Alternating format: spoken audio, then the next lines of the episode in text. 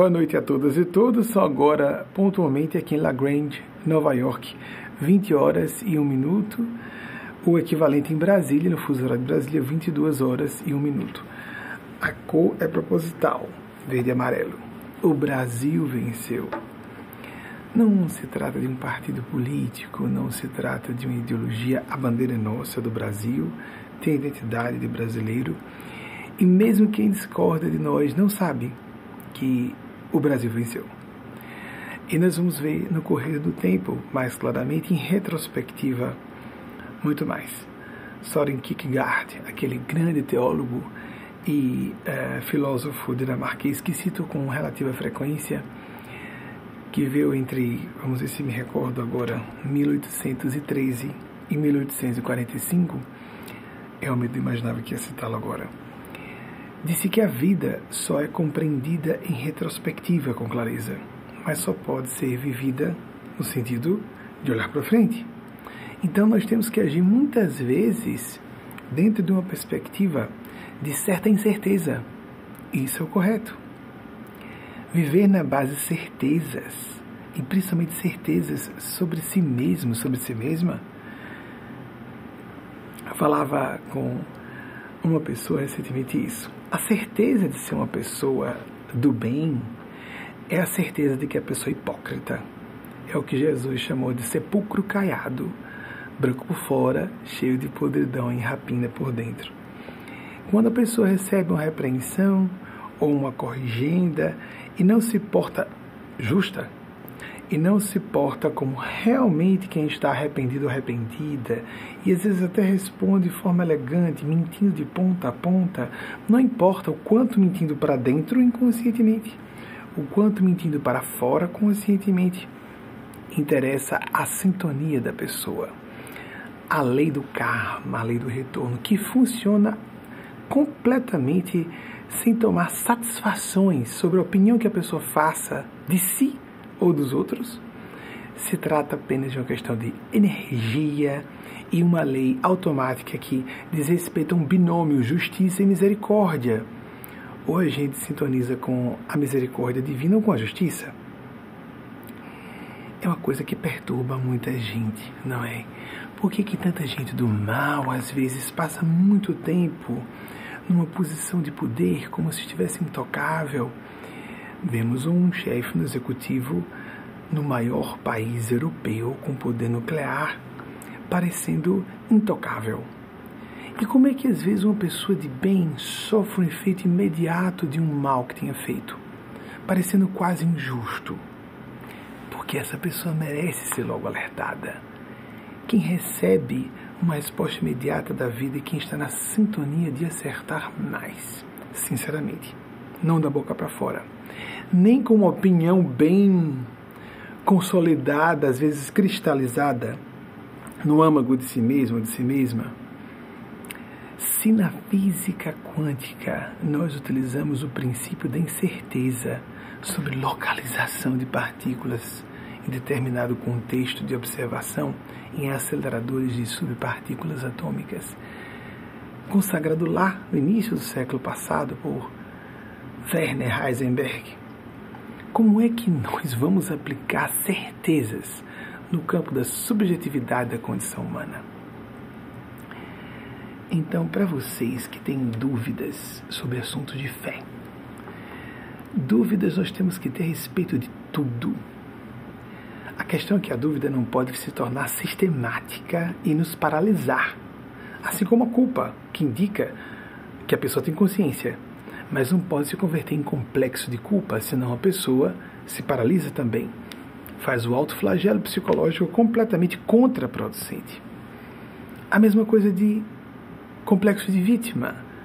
Todos nós somos vitimados ou vitimadas em várias situações vida fora. Mas se nós nos rendemos a uma síndrome de vítima, nós perdemos, renunciamos ao próprio poder de nos defender, defendentes queridos, projetos ou causas que abraçamos e transferimos o poder para o agressor ou a agressora. Então, vigimos muito. Quem tem sintonia com o mal? Todas as pessoas. Quem tem sintonia com o bem? Todas as pessoas também. nós nos diferenciamos por graus e modo, modos e grau, modos diferentes, singulares. Cada pessoa tem uma maneira idiosincrática de agir em relação, reagir a situações, a pessoas. Mais para o bem, mais para o mal. Predominância do bem, prevalência do mal. Qual é o nosso percentual de sintonia com o mal? Qual é o nosso percentual de sintonia com o bem? Nós vemos uma espécie de epidemia cultural, pandemia cultural no campo do ateísmo. E não obstante as pessoas tinham todo o direito, lógico, livre de pensamento, de ter a religião, eu gosto, já falei algumas vezes a vocês isso, né? Que é aparece a região dos pontos, ateísmo. O ateísmo é uma religião, é uma definição religiosa ou de convicção espiritual. A pessoa acredita que Deus não exista. Simples assim. É uma crença, como quaisquer outras. Nós precisamos embasar essa crença. Se somos pessoas racionais, sensatas, ponderadas e não queremos passar por ridículos ou ridículas ou passar pelo ridículo ou ridículo. Normalmente, quando uma pessoa se declara ateia, ela está, e isso desfruta de meu completo respeito.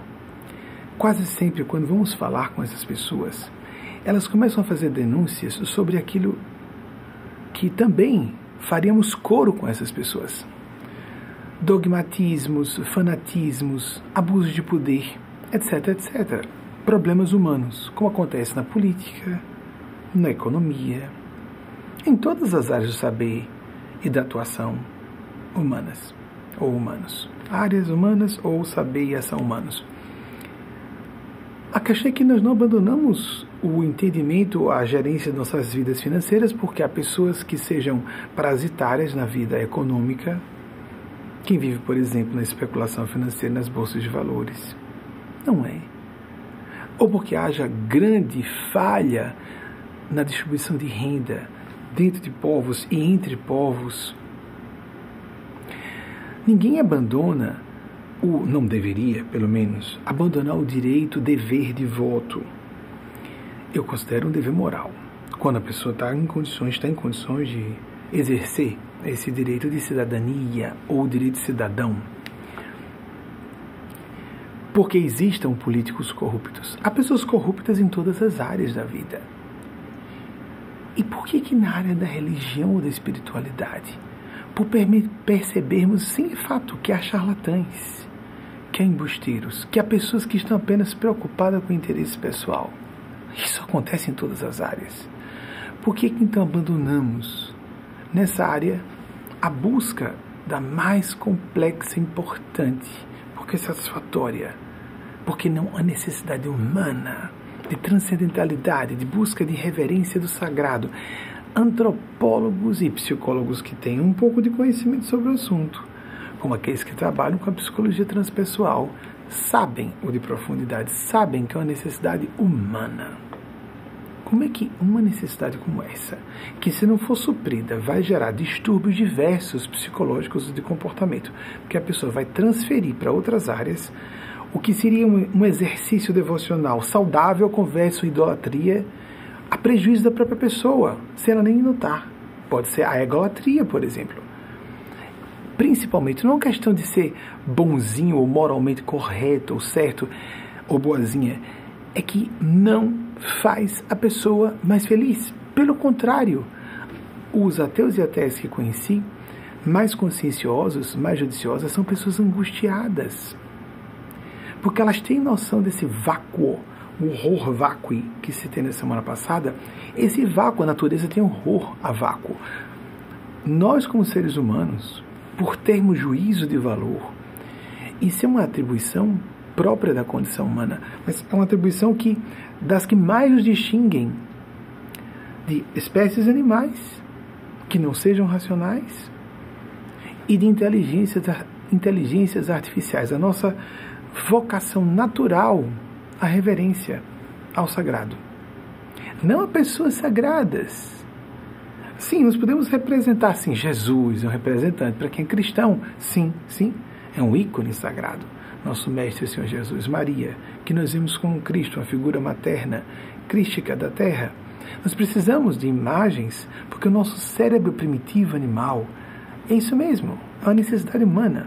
Nós precisamos, às vezes, de uma imagem antropomórfica que nos facilite a compreensão daquelas características relacionadas, por exemplo, mesmo que por preconceitos culturais, à maternidade, o acolhimento, a doçura, a misericórdia, o perdão, assim como a paternidade, a combatividade do bem, a disciplina, o foco.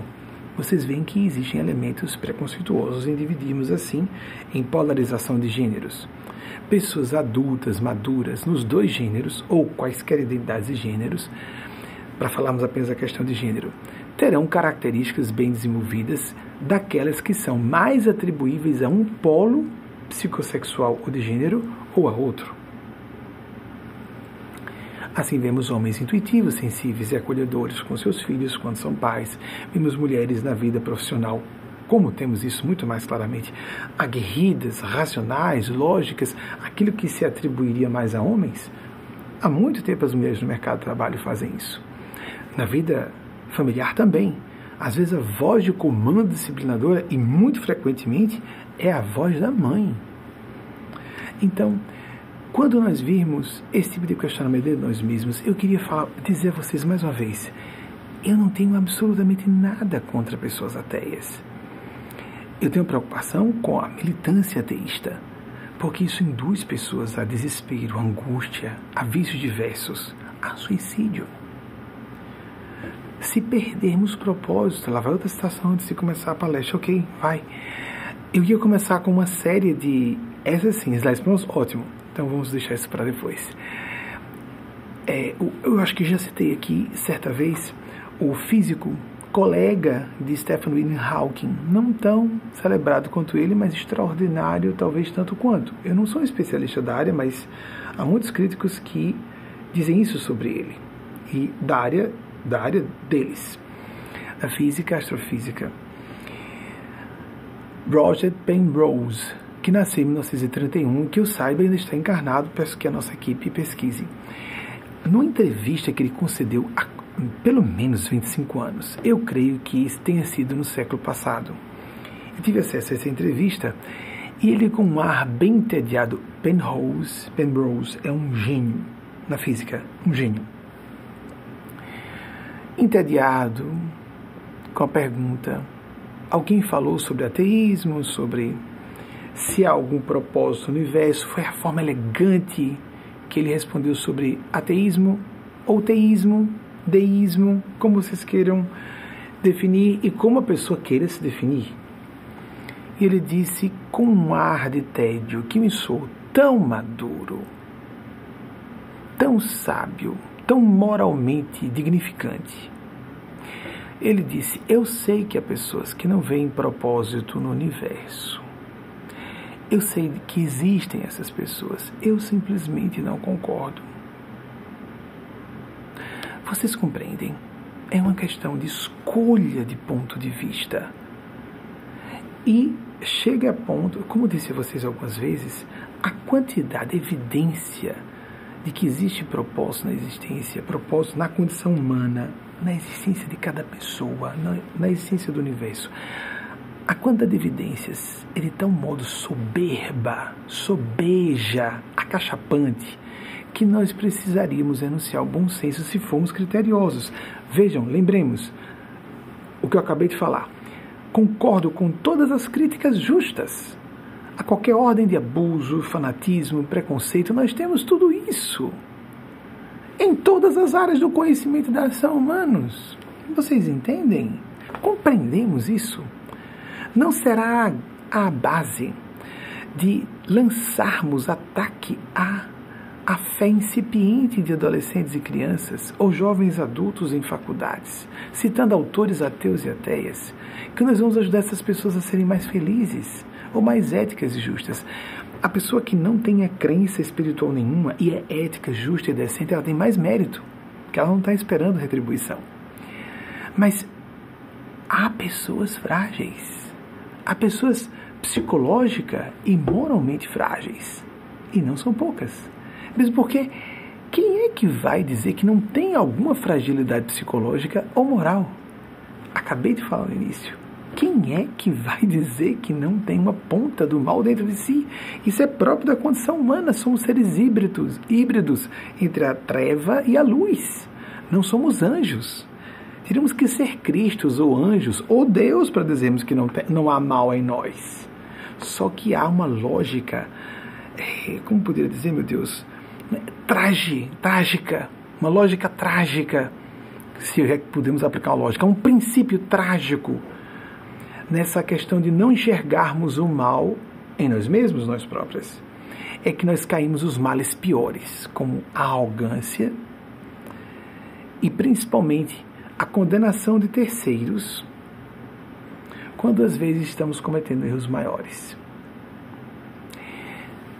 A famosa condenação de Jesus, a hipocrisia farisaica, lembra a hipocrisia em todas as posições de poder e privilégio. E ele preferia conviver com párias sociais, prostitutas. Os publicanos eram traidores da pátria. Não eram só, não só furtavam o erário público, que não era nem público daquele povo, mas do povo invasor, que era o romano. Jesus era judeu e estava tratando com judeus. E aquilo ali representava o Império Romano, a comunidade judaica, ele próprio que era um judeu. Aquilo representa a humanidade não Roma antiga ou Israel daquela época. Somos todos nós, todas nós. Nós temos que ler os evangelhos de uma perspectiva, essa é a melhor de todas as abordagens de interpretação intrapsíquica. Jesus representando o nosso eu sagrado, o nosso centro de consciência, nosso potencial de discernimento que tem que ser aumentado com o tempo. Esse coeficiente tem que se agudizar e não diminuir. Eu relaxo porque eu sou uma pessoa de bem, eu sou uma pessoa honesta. Relaxar nisso. Isso não é algo que se tenha e ponto final. Isso é simplista, isso é primário. Isso pode se tornar diabólico nos seus desdobramentos no comportamento da pessoa. Honestidade, na nossa opinião, como empatia, são graus que se desenvolvem são características que não só podem ser entendidas como devem ser aumentadas em grau, mas refinadas em qualidade para sempre, ad eterno. Eis aí a tese reencarnacionista, evolucionista. Mas mesmo quando consideramos uma só encarnação, Carl Gustav Jung, não vou citar as datas que eu cito com frequência de Jung, falava de processo de individuação, de um indivíduo, uma pessoa se tornar plenamente ela própria o indivíduo se tornar ali próprio, uma pessoa se tornar ela própria plenamente. No espaço de uma única existência física, se você não quiser considerar o que nós consideramos evidentemente também é, é, é, enormemente evidenciado que haja reencarnação, é só a pessoa pesquisar. Abordagens científicas sobre o assunto. Mas se você não quiser aceitar, considerar só uma existência para simplificar, ser mais pragmático ou pragmática, na existência física nós temos excelentes oportunidades para nos tornar é, plenamente realizados ou realizadas. Nós sabemos, há uma espécie de alarme ou uma sinalização da, da consciência, vamos chamar de consciência, de intuição. Eugênia Spazio, guia espiritual, que representa um conselho de anciães ou instrutores e instrutoras de um domínio de consciência mais alto, eu creio e estou convencido que o fenômeno mediúnico existe. Eu vivo isso há três decênios e meio. Nesse ano eu completarei sete quinquênios de convívio com o espírito de Nespásia. E quem está próximo de mim, convivendo comigo, acaba se convencendo de forma é, bastante significativa da existência desse mundo espiritual, por um caminho que não é o melhor. Os fenômenos mediúnicos e paranormais não é o melhor caminho. O melhor caminho é a pessoa estudar o assunto, pesquisar. Eu li os autores ateus e ateias. Mas o que eu noto é que algumas pessoas só querem ler isso. Que tal ler os bons autores de ciência que trabalham na área da religião comparada, da antropologia, das diversas correntes transpessoais, como a psicologia ou a psiquiatria transpessoais, a psicologia de profundidade? Por que não ler sobre experiências de quase morte? Por que não lermos sobre fenômenos mediúnicos e os pesquisadores dos fenômenos mediúnicos desde o século XIX, século antepassado? Há tantas áreas de pesquisa, estou citando apenas algumas. Há cientistas que trabalham com os fenômenos relacionados à consciência noética, Há tantos especi especialistas buscando verificar evidências de reencarnação em crianças. Há pesquisas aos há casos estudados aos milhares de crianças que se rememoram, que fazem rememoração espontânea, dados sobre outras reencarnações delas. São depois averiguados e constatados como precisos. Até um certo ponto, quem estuda o assunto vai perceber, porque quando temos contato com muita informação, vamos criando certos parâmetros de convicção, que é diferente de certeza, porque a convicção está sólida, baseada em fatos, não especulações, em dados, massas tão grandes de dados que criam então a tal massa crítica que depois dela não há como mais nós voltarmos atrás. Até um certo ponto, quando estamos observando esses fenômenos, eu passei por essas fases, você talvez precise passar. A gente diz, não, isso foi telepatia. Há percepção extrasensorial e é óbvia. Eu as tenho, percepções extrasensoriais. Médios costumam ter. Mas tem um ponto em que nós sabemos, isso pode ter sido telepático. Ou antes da telepatia, isso pode ter sido uma leitura da linguagem não verbal, ainda que inconsciente uma leitura de sinais linguísticos que estão no campo não verbal também, por incrível que pareça. Uma engasgada que uma pessoa deu em um certo ponto específico da fala, um olhar, uma atenção, um dilatar de uma pupila, o que nós não julgamos que percebemos e percebemos, o inconsciente percebe. Existem leituras que estão no campo de isso, observando uma pessoa, lermos uma pessoa, existe algo além que nós não temos como dizer que é linguagem não verbal. Numa certa ocasião, eu estava com Wagner, meu esposo, num atendimento num diner aqui nos Estados Unidos. E o atendente estava de tal modo inexpressivo que eu tive que apelar para leitura, para leitura de energias, para verificar depois no comportamento dele se ele era o que eu comentei com Wagner e Wagner sentiu também. Você percebeu que esse rapaz está bem desarmado e afável conosco um rapaz enorme, negro e bem jovem. E aí Wagner, eu sou suspeito, é negro. Negro, todos eles eu acho que são gente boa. Sim, não, mas eu estou sentindo energia. Além dessa questão, da, nós dois temos essa inclinação, e Wagner, a supormos que a pessoa, quanto menos, quanto menos mestiçagem tem com o branco, quanto mais a pele for escura, mais a gente simpatiza. Então, é, é uma tendência psicológica tem às vezes marcas do passado que indicam isso.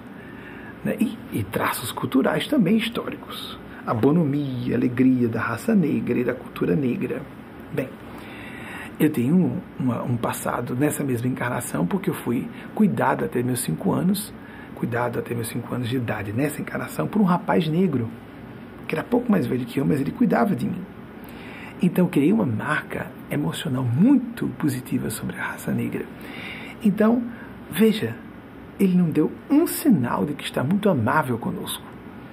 Mas após os próximos contatos, nós vimos já os sinais não verbais, já os sinais, até na forma de falar, que indicavam que ele estava amável. Como, por exemplo, ter notado o nosso sotaque e desacelerado significativamente a velocidade da fala, para ajudar-nos a compreendê-lo não é, mas eu, eu tenho percebido como raro americanos ou americanas fazerem isso.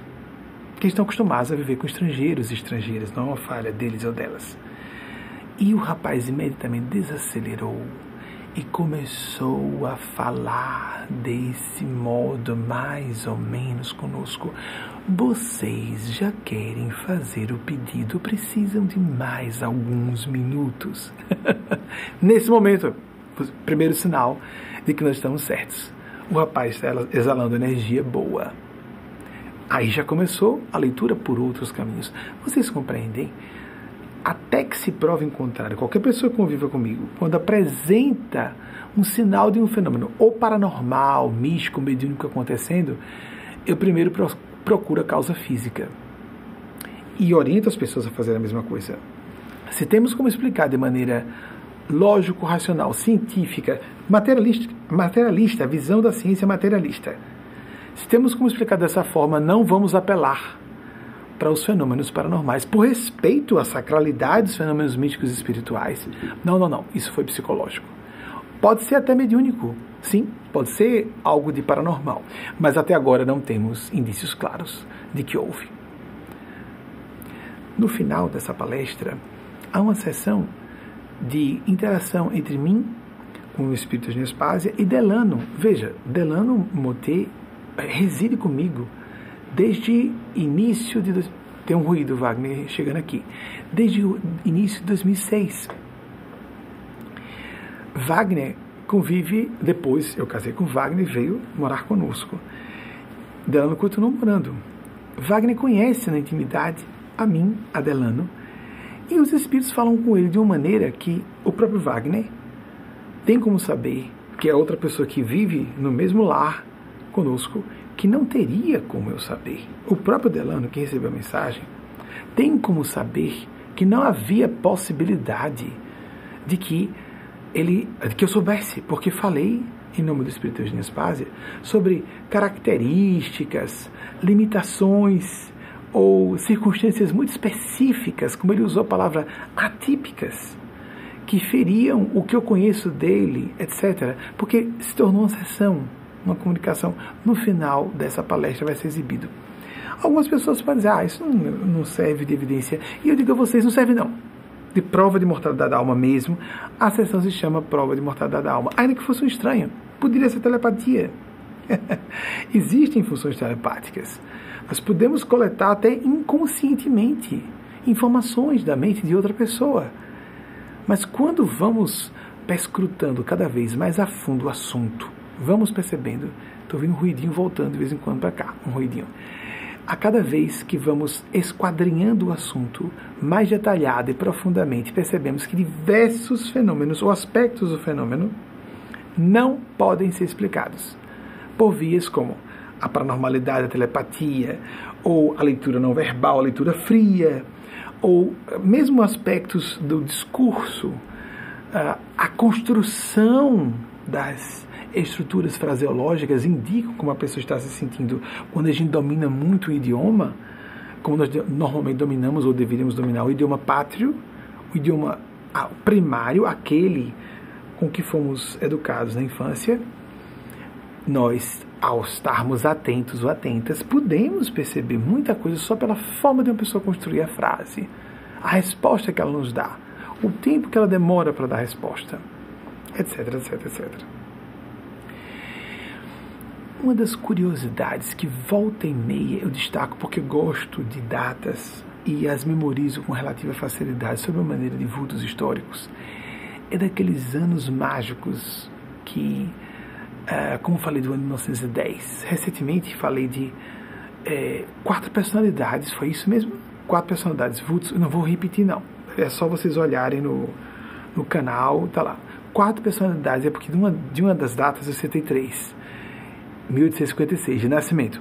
E no outro citei quatro, de óbitos. Quando uma data é mística e mágica, eu vou dizer mística e mágica porque não dá para dizer que por mero, mera casualidade, ou a gente respeita a causalidade, ou a gente vai para casualidade, acreditar em mera coincidência, como se fosse uma deidade, ou como se fosse uma um carimbo, uma resposta para tudo, uma gaveta onde a gente coloca coisas que não quer sobre que não queremos refletir. Jogamos naquela gaveta provocações importantes para expandirmos nosso domínio de percepção, cognição, conhecimento, sentimento. Jogo naquela gaveta, coincidência, foi à toa, foi ao, ao acaso, aleatoriamente. Então, uma das. Volta e meia eu falo sobre isso. Isso é uma, mais uma vez, isso é uma característica de meu perfil psicológico. Algumas pessoas prestam atenção mais a outras. É uma bobagem, não é? Mas alguns anos tem uma marca forte. Não só quatro figuras importantes vieram a óbito em 1910, como duas figuras que no século XX foram consideradas santas, eu não citei essa figura, da última vez falei do ano 1910, esse é Chico Xavier, 1910 2002. Não citei Madre Teresa de Calcutá, que nasceu também em 1910 e morreu em 1997. Só com um dia de diferença de outro vulto histórico do século XX, que foi por registros, isso é uh, averiguável, a pessoa mais fotografada do século, a princesa Dai, 1961, 1997. Nossa, quanto, como, estou hoje começando a se pedir, porque eu preparei alguns slides para hoje, mas esses aqui estão vindo agora. A, a equipe vai preparar. Mas eu quero falar com essa questão da, das datas. Esse ano parece estar muito bem enquadrado. O ano que acabou, 2022. Esse ano que acabou, de acabar, parece-me perfeitamente enquadrável entre esses anos místicos extraordinários. Em que, por que que aconteceu? Como falar isso em termos de matemática, das probabilidades? Nós vamos ignorar a lei das probabilidades matemáticas é aleatoriamente, né, aquele ano. Como é que no mesmo ano desencarnam Gorbachev, Gorbachev e Elizabeth II? Como é que no espaço só dos últimos três dias do ano, três dias do ano, é isso mesmo, todo mundo acompanhou, não é? Porque chamou a atenção das pessoas, algumas pessoas começaram a brincar na internet. No dia 29, três figuras legendárias. No dia 29, vem a óbito Pelé. Pelé não é só uma figura legendária no Brasil, é no mundo inteiro. Não só no futebol, na área geral dos esportes. Até o New York Times admitiu isso. No dia 30, uma lenda viva à época, agora já falecida, do jornalismo, uma desbravadora de uh, áreas de pioneirismo no telejornalismo, Barbara Walters, veio a óbito. No dia seguinte, o último dia do ano 31, Bento XVI, não só apenas por ser papa, mas por ser um papa emérito, ele renunciou, ele teve um movimento que provocou que só tinha acontecido uma vez no século XVI, dois papas vivos, fisicamente, um papa emérito e um papa exercendo o ofício de papa, do papado. Então não é qualquer pessoa são três grandes vultos. Todos os anos morrem muitas celebridades, muitas pessoas famosas, mas algumas não são quaisquer pessoas, nem dentro da, do campo da celebridade. Foram pessoas, pessoas de grande influência no século, ou no período de tempo em que viveram. Ben XVI foi mais agora no século XXI, apesar de sua idade avançada. Geralmente, no papado, a pessoa chega à posição com idade relativamente avançada. Foram esses 14, separei só 14. Repito, eu não estou falando de pessoas famosas vindo a óbito. E eu coloquei uma delas, pelo menos, que vai ser questionável para vocês, umas quatro ou cinco. Mas que eu considero, isso é personalíssimo, de novo, isso é extremamente subjetivo. Pessoas que foram grandes referenciais em suas áreas, ainda que consideradas fúteis, será mesmo? Se elas tiverem influência, se elas exercerem influência importante, Ponto. Seja uma área artística, por que pessoas que desprezam tanto a área artística? Se a pessoa é famosa por ser famosa, porque uma indústria publicitária trabalhou para tornar a pessoa famosa, é uma coisa. Mas se a pessoa revelou um talento especial, um carisma especial e foi conquistando espaço no correr de anos por esforço próprio, fica um pouco estranho que seja atribuído isso apenas à influência de uma indústria de publicidade e agora indústria da atenção, como nós vemos nas redes sociais. Eu vou pedir esses slides para nós então repassarmos esses. Eu fiz uma avaliação, pedi ajuda primeiro de Wagner, meu esposo, depois da equipe para poder preparar esses slides. Houve um atraso no início, como é habitual, por essa fluidez do trabalho com os espíritos que não importa tanto o que acontece ao vivo, mas o registro permanente que fica no ar depois, porque em princípio pode sair do ar. Mas nós deixamos no ar. Muitas palestras saíram do ar antes, na época em que eu estava fazendo psicofonias ostensivas públicas. Agora estou trabalhando com eles sem ficar óbvio para ninguém o que é meu, o que é deles e de qual deles ou delas. Às vezes eu mesmo não sei qual delas exatamente falou, algumas vezes percebo. Principalmente Eugênia Spásia. Em alguns momentos ela cola psiquicamente, fala diretamente com até o gestual dela e ninguém percebe. E Mateus, ou algumas pessoas notam porque conhecem. E Mateus Anacleto outras vezes também. Mas isso não tem a menor importância. O que interessa é que a pessoa concorde com as ideias que eu estou apresentando. E não se foi um espírito que falou. Pode ser um fragmento do inconsciente da pessoa. Em muitas, em muitas ocasiões, uma pessoa está sofrendo um distúrbio de esquizofrenia, está ouvindo vozes que são vozes do seu próprio inconsciente. E ouve mesmo. Pode até ouvir como se fosse física, por distúrbios. Existem os distúrbios psiquiátricos, sim às vezes até neurológicos, não só psiquiátricos, neurológicos. Então vamos passar esses slides que eu pedi para serem preparados, aproveitando essa virada de ano, porque eu fui avisado que estávamos terminando um ciclo, iniciando um ciclo novo, mas em termos amplos. E eu não sabia que amplitude tinha. Por exemplo, já sabia que tinha a ver com o Brasil. O Brasil venceu hoje. Graças a Deus. Poderíamos despedaçar a nossa recente, no nosso recente processo de redemocratização nacional. Isso é para ser falado por um orientador espiritual, sim. Em crises nacionais, sim. Não é propaganda político-partidária, não. Não sou afiliado ao PT, nem a nenhum partido, nem tenho nenhuma pretensão essa altura do campeonato, já foi. Fui abordado por políticos no passado. Tem algum interesse? Não. E comecei a publicar muito, tanto é que esse tipo de convite desapareceu, porque eu declaro abertamente que não tenho a menor pretensão na área. Considero que essas duas lideranças, ou duas áreas de exposição pública, como um orientador espiritual ou como líder político, são incompatíveis. Me parece conspurcação de propósito, adulteração da finalidade. Ou a pessoa vai ser líder política, ou a pessoa vai ser líder religiosa. As duas coisas ao mesmo tempo, me parece que há uma corrupção dos sentimentos o propósito da pessoa. Me parece, isso é uma convicção profunda que tem, incompatíveis essas duas lideranças. A não ser, aí fica muito claro entendermos, há uma incoerência. Mas a gente dissolve a coerência quando imagina que a pessoa está usando uma tribuna religiosa como um palanque político. Apenas um degrau para um cálculo de interesse pessoal, para, portanto, se catapultar. É uma opinião minha, vocês podem discordar mas creio que a esmagadora maioria das pessoas esclarecidas e decentes concordam comigo. Não é? Não à toa, nosso público é qualificado como é. Há como sabermos por registros digitais e há como sabermos mais ainda no campo espiritual mediúnico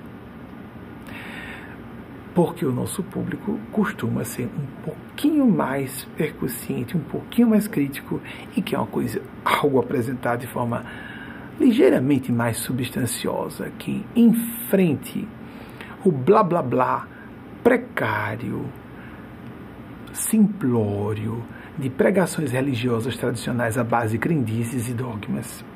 E também o blá blá blá de extremismo ideológico, isso é ideologia, de um ateísmo militante que diga que toda religião é do mal, a enganação é de pessoas imbecis, idiotas e que não têm cultura. Vocês percebem que isso é ofensivo? Com quem tenha, é no mínimo um campo de arbítrio pessoal. É diferente da pessoa dizer, é, eu sou ateu, eu sou ateia. Ok, eu não gosto de falar muito sobre isso. Meu avô materno era ateu. Nunca falou sobre isso comigo. Eu era uma criança quando ele morreu com 9 anos. Então a gente tem que ter cuidado quando fala sobre isso. Ah, sexo explícito e violência são impróprios para menores de 18 anos.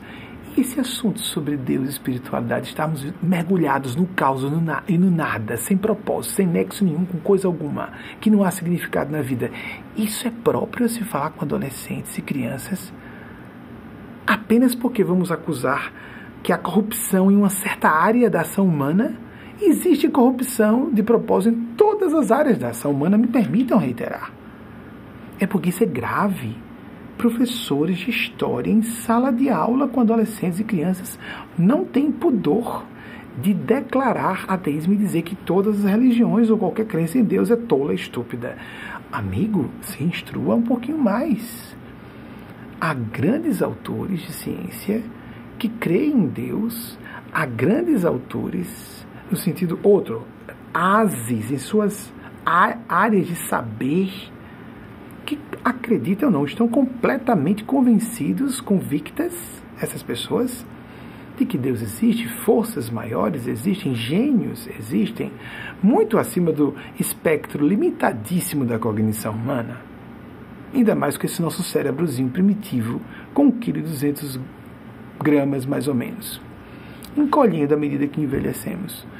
Para alguns fazendo uma neuroscultura, para outros não, só degradando, porque nasceram só para serem jovens, porque são espíritos despreparados para uma vida um pouquinho mais sofisticada do que a mera sobrevivência no plano físico de existência.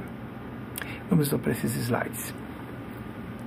Pelé, como a vocês no dia 22 de dezembro, vejam só, perdão, 29, quando aconteceu isso, eu disse, eu vou acabar falando sobre isso no domingo, então eu pedi antecipadamente para aqui preparar esses slides. Esses slides que eu estou pedindo agora são 14 ao todo, que eu me recorde, foram é, solicitações minhas antes da palestra. Não foi coisa que eu estou dizendo aqui ao vivo e que eles estão correndo para fazer. Não. Pelé. Eu já citei alguns autores aqui, é, inesperadamente, porque eles estavam atrasados, houve um problema de ajuste e eu pedi uma correção. E por causa disso comecei a falar de outros assuntos e surgiram outras citações. Foi um ajuste de última hora. Atrasamos e eu fui falar de assuntos que os nossos instrutores espirituais solicitavam e vieram já algumas citações, mas essas agora não essas foram solicitadas antes. Na madrugada de hoje eu pedi a equipe para preparar esses slides. Pelé. Próximo, por favor. Barbara Walters, extraordinária. Ela é mais conhecida aqui nos Estados Unidos. Ela, em 1976, foi o primeiro âncora, fica no masculino mesmo em português, primeiro âncora mulher de um telejornal, se não me engano, da ABC, em 1976. 1929, no dia 30 de dezembro. Pelé 29, Barbara Walters, no dia 30 agora, nesses últimos dias. E em seguida, terceiro dia, o último do ano, B16, que foi de 1927. Aí tem esse questionamento aí, é sempre é um questionamento, viu? Do centésimo, sexagésimo quinto Papa, mas porque parece que andaram extraindo alguns, tem, parece uma papisa no meio desse percurso, mas tentaram apagar os arquivos. Bem, isso é um assunto de foro íntimo, porque documentalmente não temos muita segurança. Próximo, por favor. Elza Soares, é, alguns podem discordar. É, tem alguns questionáveis, né? Não, é apenas uma famosa. Não, ela foi um referencial na área, na época. Foi companheira de Garrincha, que era um, uma segunda figura abaixo de Pelé, mais próxima dele na época. A cantora e compositora que veio a óbito. Quando ela veio a óbito nesse ano, ela disse: Eles estão vindo, ou eles já estão chegando, alguma coisa assim. Uma neta dela ouviu isso. Então, Elza, na área da música popular brasileira, criou marca. Foi uma lenda da música popular brasileira.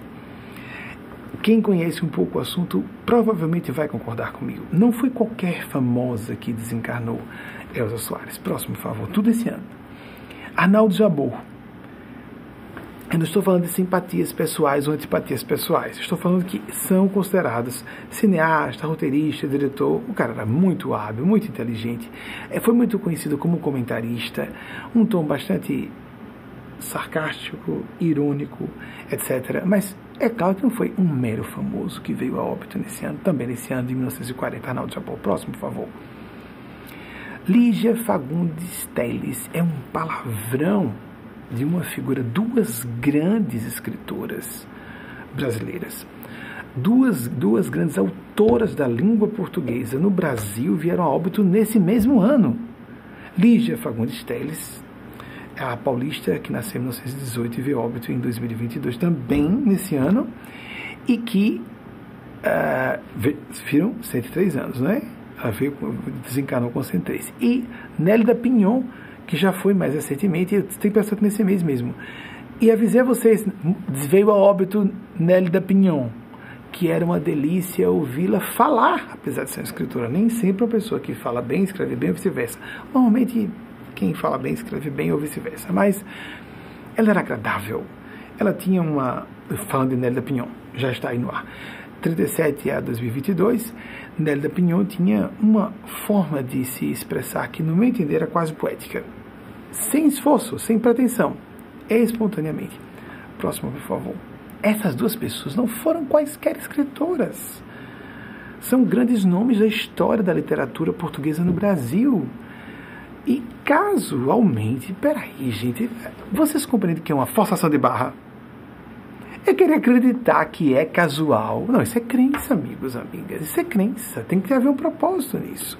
São piscadelas de Deus. Olha, então vamos botar todo mundo para morrer. Nesse período, uma quantidade expressiva de pessoas de grande vulto, no poder e influência em suas áreas respectivas, ou até na história da humanidade como Gorbachev, para que todo mundo pare para pensar que está havendo uma mudança de ciclo e pode chegar à Europa, como aconteceu com a morte da Rainha Elizabeth II e Gorbachev. Alguém pode achar supersticioso demais ou poético demais ver símbolos ou mensagens cifradas por detrás disso. Eu acho que nós temos que decodificar tudo isso, porque nós temos que ser um pouquinho mais complexos do que apenas objetivos no tat-bitat do ramerrão do dia a dia. Parece muito primário isso falta de capacidade de abstração de enxergar simbolismo nos eventos é pobreza de reflexão, de capacidade de elucubração. Vocês não acham? Eu e quem estamos mais acostumados a trabalhar com a complexidade psicológica do ser humano e dos eventos, mesmo as situações da vida humana, com variáveis ao infinito. A teoria do caos a ciência da complexidade é matemática determinista. É questionável o determinismo, mas é da, ela é, era uma espécie de linha científica concorrente da física quântica. A teoria do caos fala que os fenômenos são muito mais complexos do que parecem. Como uma cascata, a água. De uma torneira, a gente abre a torneira. Não sai da cascata, uma coisa mais simples. Abre a torneira. Como é que um gotejar sai para cá, para lá?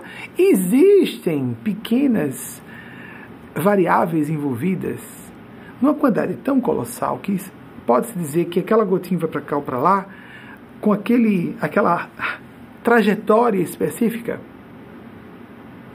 com cálculos específicos que podem ser feitos. Isso para falar de uma ciência da matemática, dentro das diversas ciências da matemática, que é determinista que procura apenas entender que um fenômeno complexo tem variáveis demais. Não podemos ficar presos no universo psicológico humano a ideia de que ou a coisa é objetiva ou não é real. Isso é fugir da realidade, porque nós somos subjetivos e complexos par excellence. É próprio da condição humana. Próximo, por favor. Mikhail Gorbachev, que veio óbito nesse ano, esse homem marcou a história da humanidade, não é? Não foi, não foi qualquer pessoa, de fato, próximo de 1931. Todos esses Aisopidiantes, esses 14, próximo, por favor. Vangelis. Alguns podem discordar, mas Vangelis foi um revolucionário na música que tem um estilo próprio. Assim como eu acho como cinéfilo, assim, sem muito conhecimento, que Tim Burton é um estilo próprio de cinema, como se fosse uma uma categoria estilística, Vangelis parece ser uma categoria à parte. Ele foi muito inovador. É, ele, é, eu comecei a conhecê-lo com Carruagens de Fogo que assisti no cinema quando ele foi lançado. Lá, lá atrás, há mais de 40 anos, pelo que me recorre, Carruagens de Fogo. Vangelis foi extremamente uh, vanguardista, trazendo uma certa atmosfera musical própria do século XXI parecia que era alguém com a musicalidade do século XXI perdido dentro do século XX. Vê óbvio também nesse ano, seguindo. Jô Soares. Se a pessoa gosta ou não gosta, tem simpatia ou não por Jô Soares, o fato é que ele foi uma lenda brasileira na área do humor. Ponto final.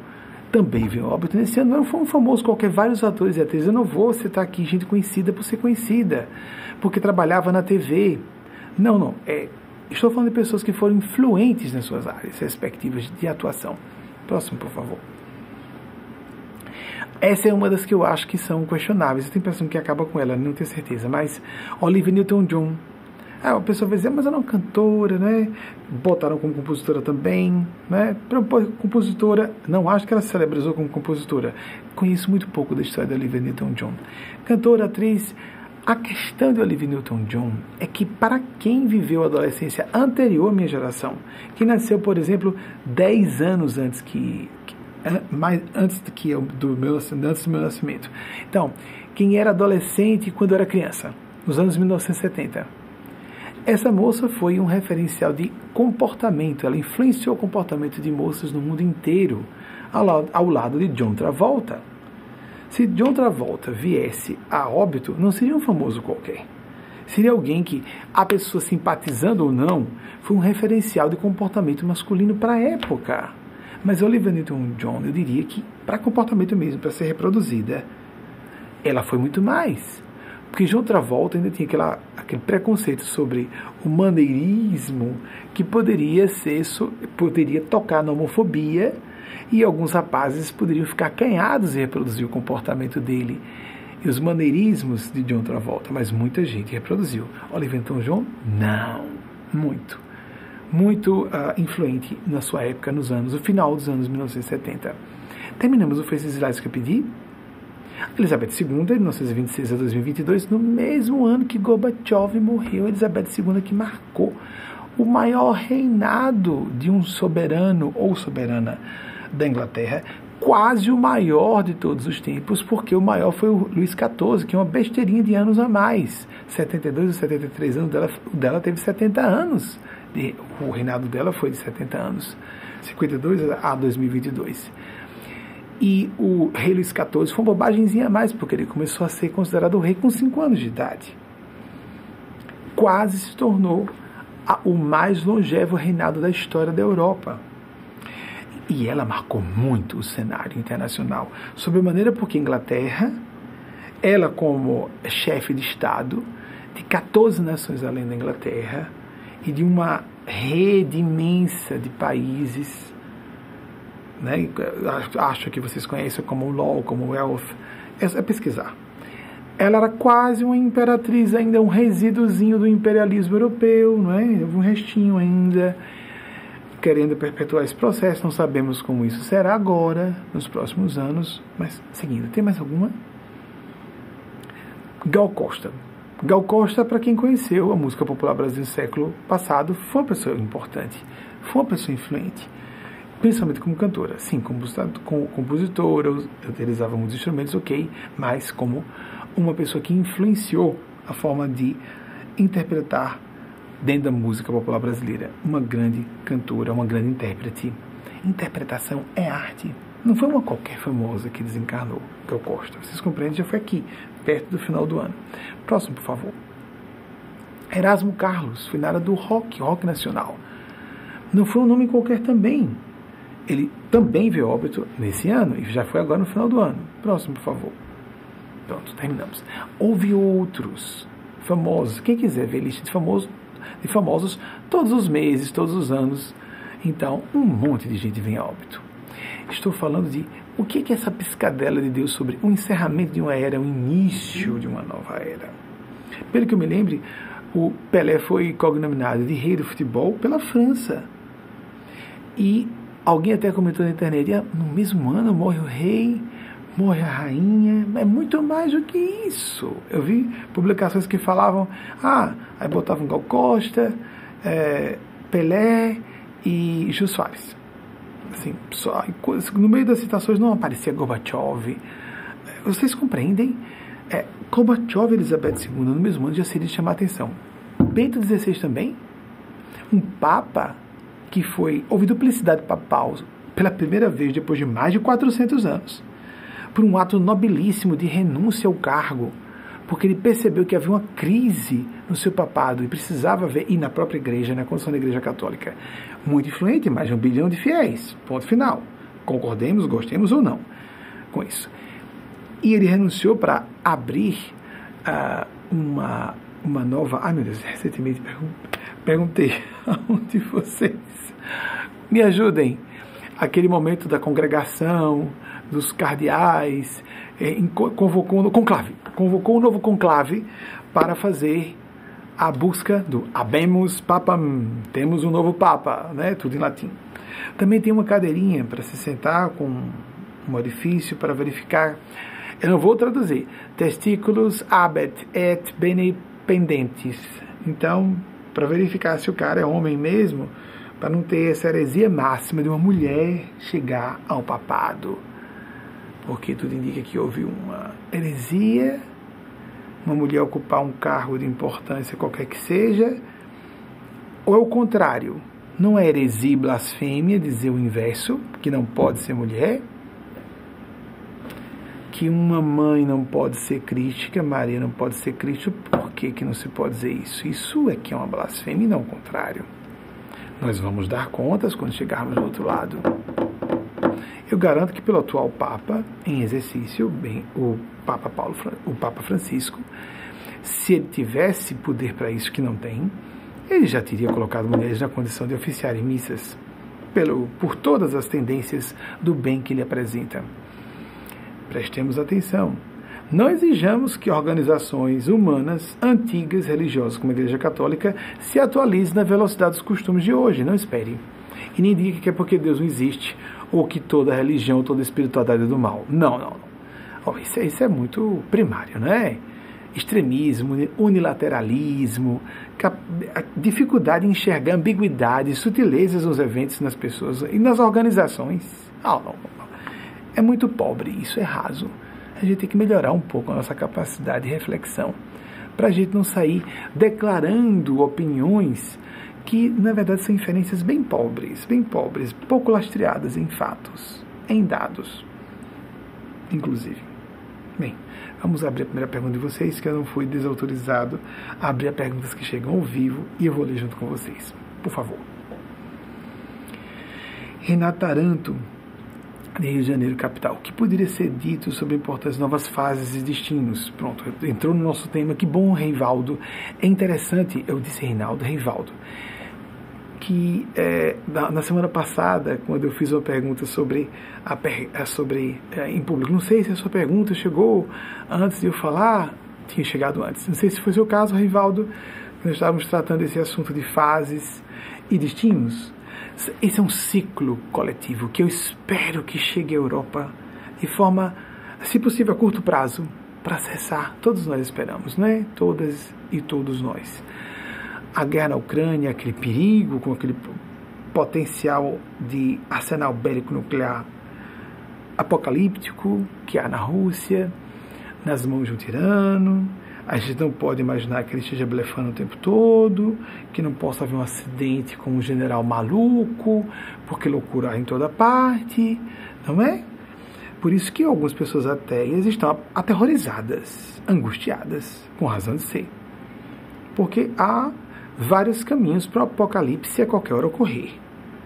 Por questões ecológicas, por essas questões climáticas, pelas pandemias que vão crescer, vão acontecer mais, etc, etc. Só essa pressão dos povos cada vez mais próximos uns dos outros, numa terra cada vez menor, com a população exageradamente grande, para os nossos, nossa estrutura. Estrutura, como quer dizer, não é só a parte ecológica, mas nossa organização sociopolítica e econômica que é péssima para comportar e dar assistência, como falei a vocês, a boa imprensa previu que haveria.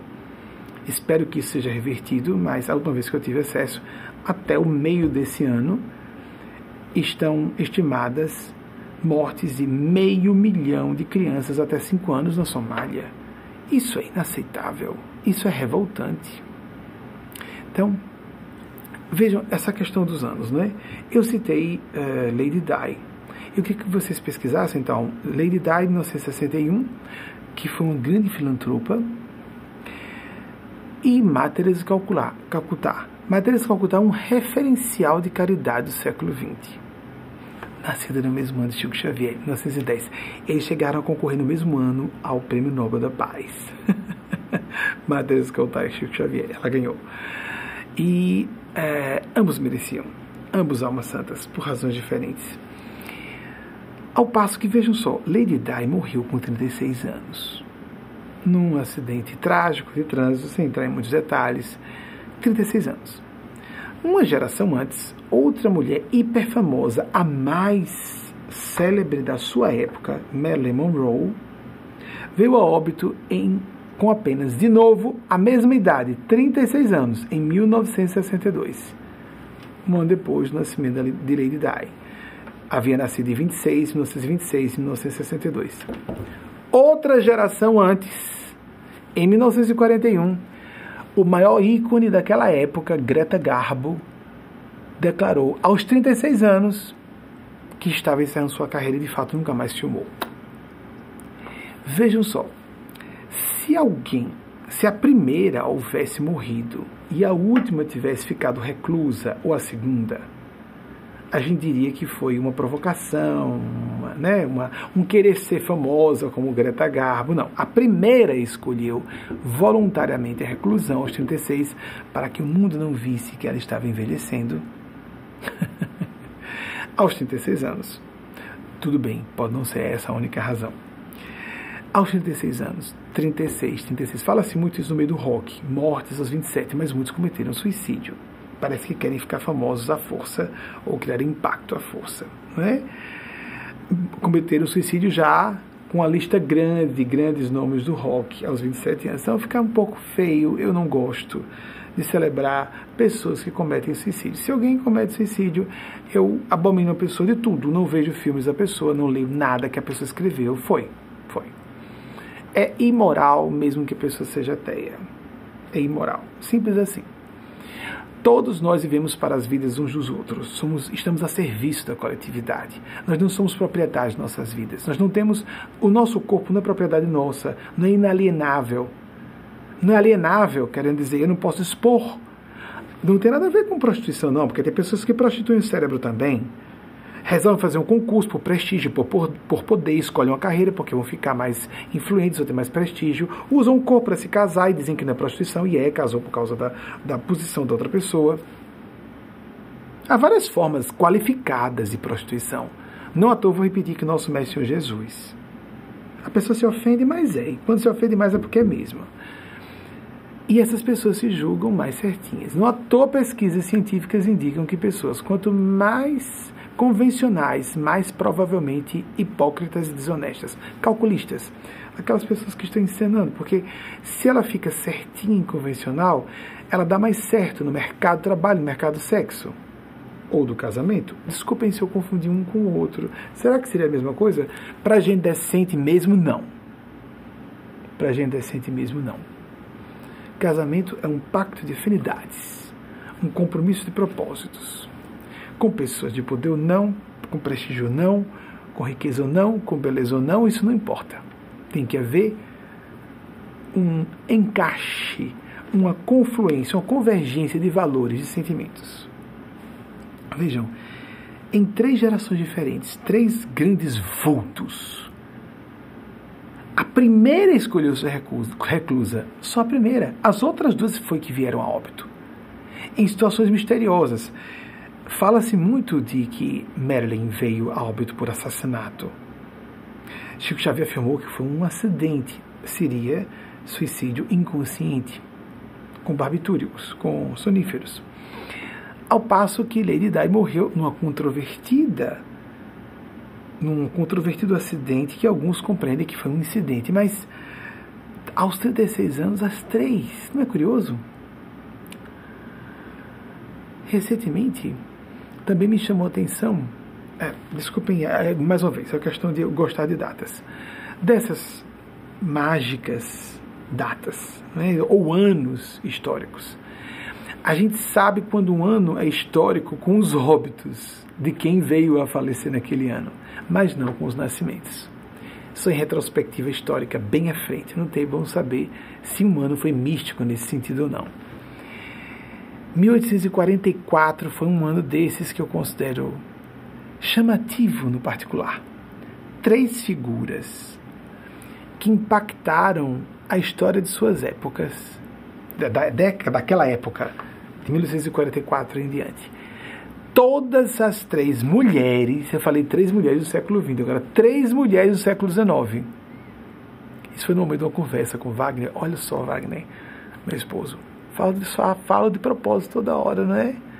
Pois é, sou gay assumido, poderia disfarçar, né? A maior parte dos gays da minha geração casam com, com pessoas do sexo oposto, gênero oposto. Eu acho isso imoral, eu acho desonesto, eu acho desonesto. Porque, vou repetir, a honestidade eu acho uma questão de grau. É uma questão de grau. Nunca dei a entender, nunca falei que era heterossexual, mesmo na minha época, na adolescência e infância, lá atrás.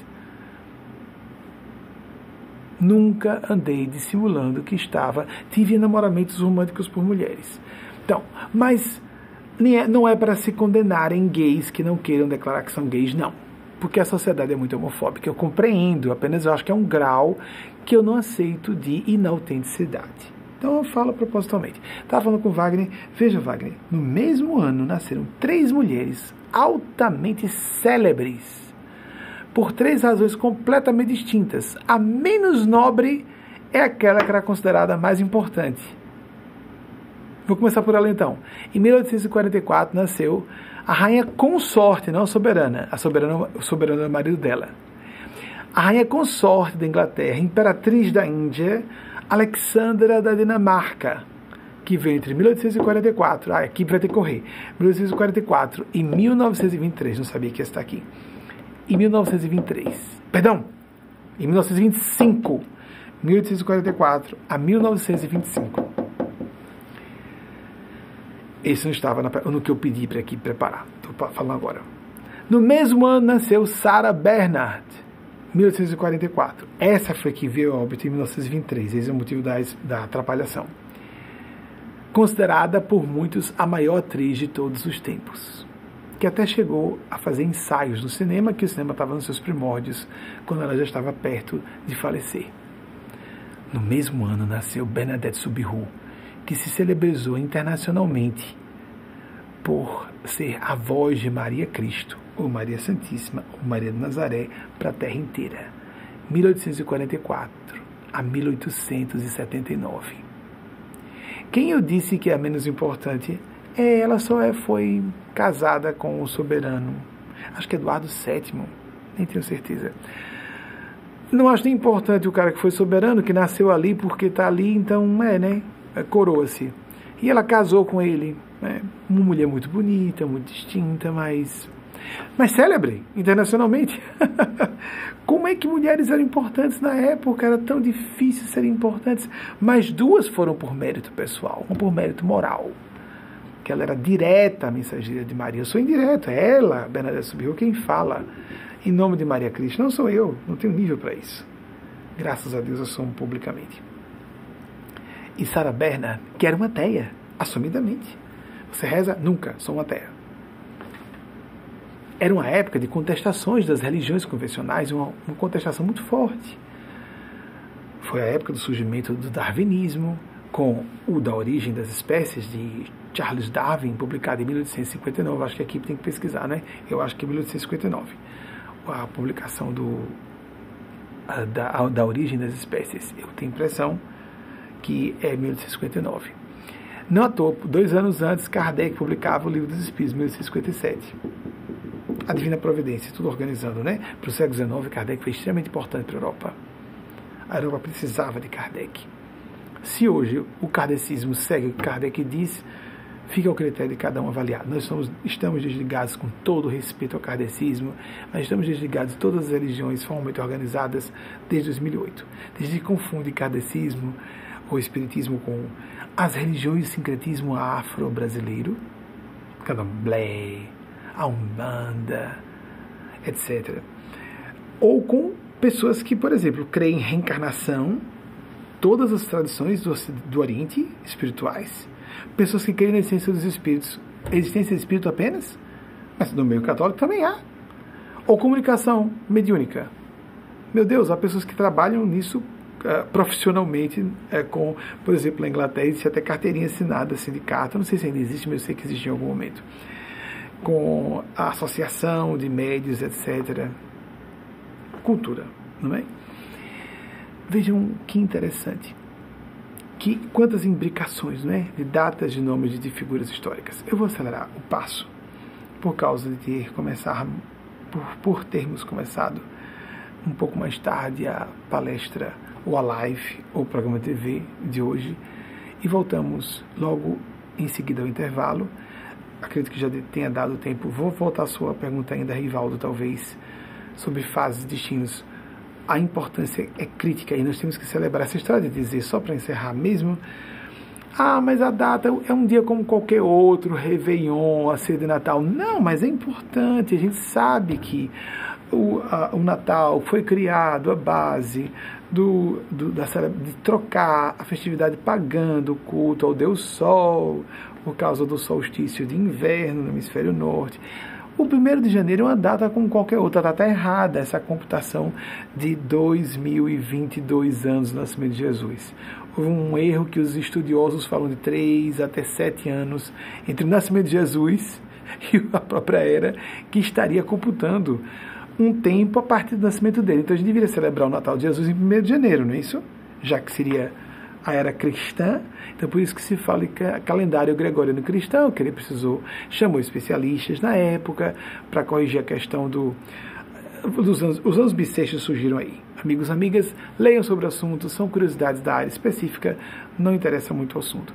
Houve alguns dias no século XVI desapareceram do calendário por ordem papal, só o Papa tinha poder para isso na época, para ver uma correção do calendário. Então o Papa Gregório foi responsável por isso. Eu sei que não é uma área de interesse uh, de minha parte qual Gregório foi esse Papa, ou se só houve um Papa Gregório. Sei que o calendário é gregoriano cristão. Então, amigas e amigos, isso é importante. Bilhões de pessoas no 31 de dezembro estão pensando que vai haver uma mudança de fase. O calendário muda. Se é mental, se é psicológico, se é psíquico, é real. Tem impactos. Podemos utilizar aquilo como alavanca para a mudança. Embora essas promessas de mudança de ano são tolas, normalmente, não é? E abatem a autoestima e a autoconfiança da pessoa. Se ela faz uma promessa assim, não cumpre. Então temos cuidado com isso, mas é muito importante que celebremos datas, inclusive as celebrações tristes. Lembrarmos em momentos infelizes o luto, quando perdemos um ente querido, aquela data do luto. Refletir a respeito da falta que aquela pessoa faz, o que ela for, como ela foi importante para nós, o que ela significou, o que ela nos trouxe lições para nós. Eventos de nossas vidas que devem ser celebrados, como se faz, aniversário de casamento, de formatura, o que seja Precisamos de mais ritos de entrada e passagem, mais uh, celebração da abstração. Quanto mais avançada uma inteligência, mais ela tem aptidão de acessar o que é abstrato, o que é subjetivo, o que é complexo, o que é ambíguo, inclusive. A busca do significado, do propósito tem a ver com inteligência espiritual. Os líderes são pessoas que enxergam propósito, normalmente na área política, na área científica, na área, nas áreas acadêmicas não científicas, em todas as áreas. No meio empresarial, pessoas de visão. São pessoas com perspectiva espiritual, ainda que se declarem ateias. É uma inteligência específica, chamada de, por alguns, alguns autores, eu concordo com eles e os seres que eu represento, uma inteligência espiritual mesmo que não faça relação direta com fenômenos místicos, espirituais, devocionais. Espirituais, quando falo, mediúnicos, paranormais. Não, o propósito, a capacidade de enxergar uma finalidade construtiva nos eventos, ou em circunstâncias em que tenhamos nascido inseridos ou inseridas já. Uma questão congênita, familiar, cultural. Por que, que nascemos no Brasil e não em outro país? Porque numa região e não em outra. Se o simples fato de uma pessoa nascer numa região e ter um certo sotaque faz com que ela seja a prioristicamente considerada inferior ou superior a outras. De forma é, bastante grosseira e demonstra mediocridade intelectual de quem assim pensa e mesquinharia emocional de quem assim sente, embora muitas vezes isso aconteça no campo inconsciente. A pessoa diz, não, não, não foi o preconceito com a raça da pessoa. Não, não foi. É porque eu achei que ela ou ele realmente é antipático ou antipática. Não, não foi preconceito com a homossexualidade, é porque eu realmente achei que tinha esse defeito. Não, não é por ser mulher. É porque ela é muito arrogante. Mas se fosse um homem, você acharia autoconfiante. Às vezes uma própria mulher é misógina e não assume para si, fica avaliando outras amigas ou irmãs do mesmo gênero de forma bastante maldosa por serem outras mulheres. Isso entre homens também. Nós costumamos valorizar no gênero oposto que condenamos o nosso gênero, principalmente se formos heterossexuais, não é o meu caso. E prestemos atenção sobre maneira também nessa questão da xenofobia dos sotaques. Dos sotaques. Ah, que bonitinho ter, termos um nordestino de ostentação. Ah, eu tenho um amigo nordestino, não tenho preconceito nenhum. Tem, não tem mesmo? Não? Não?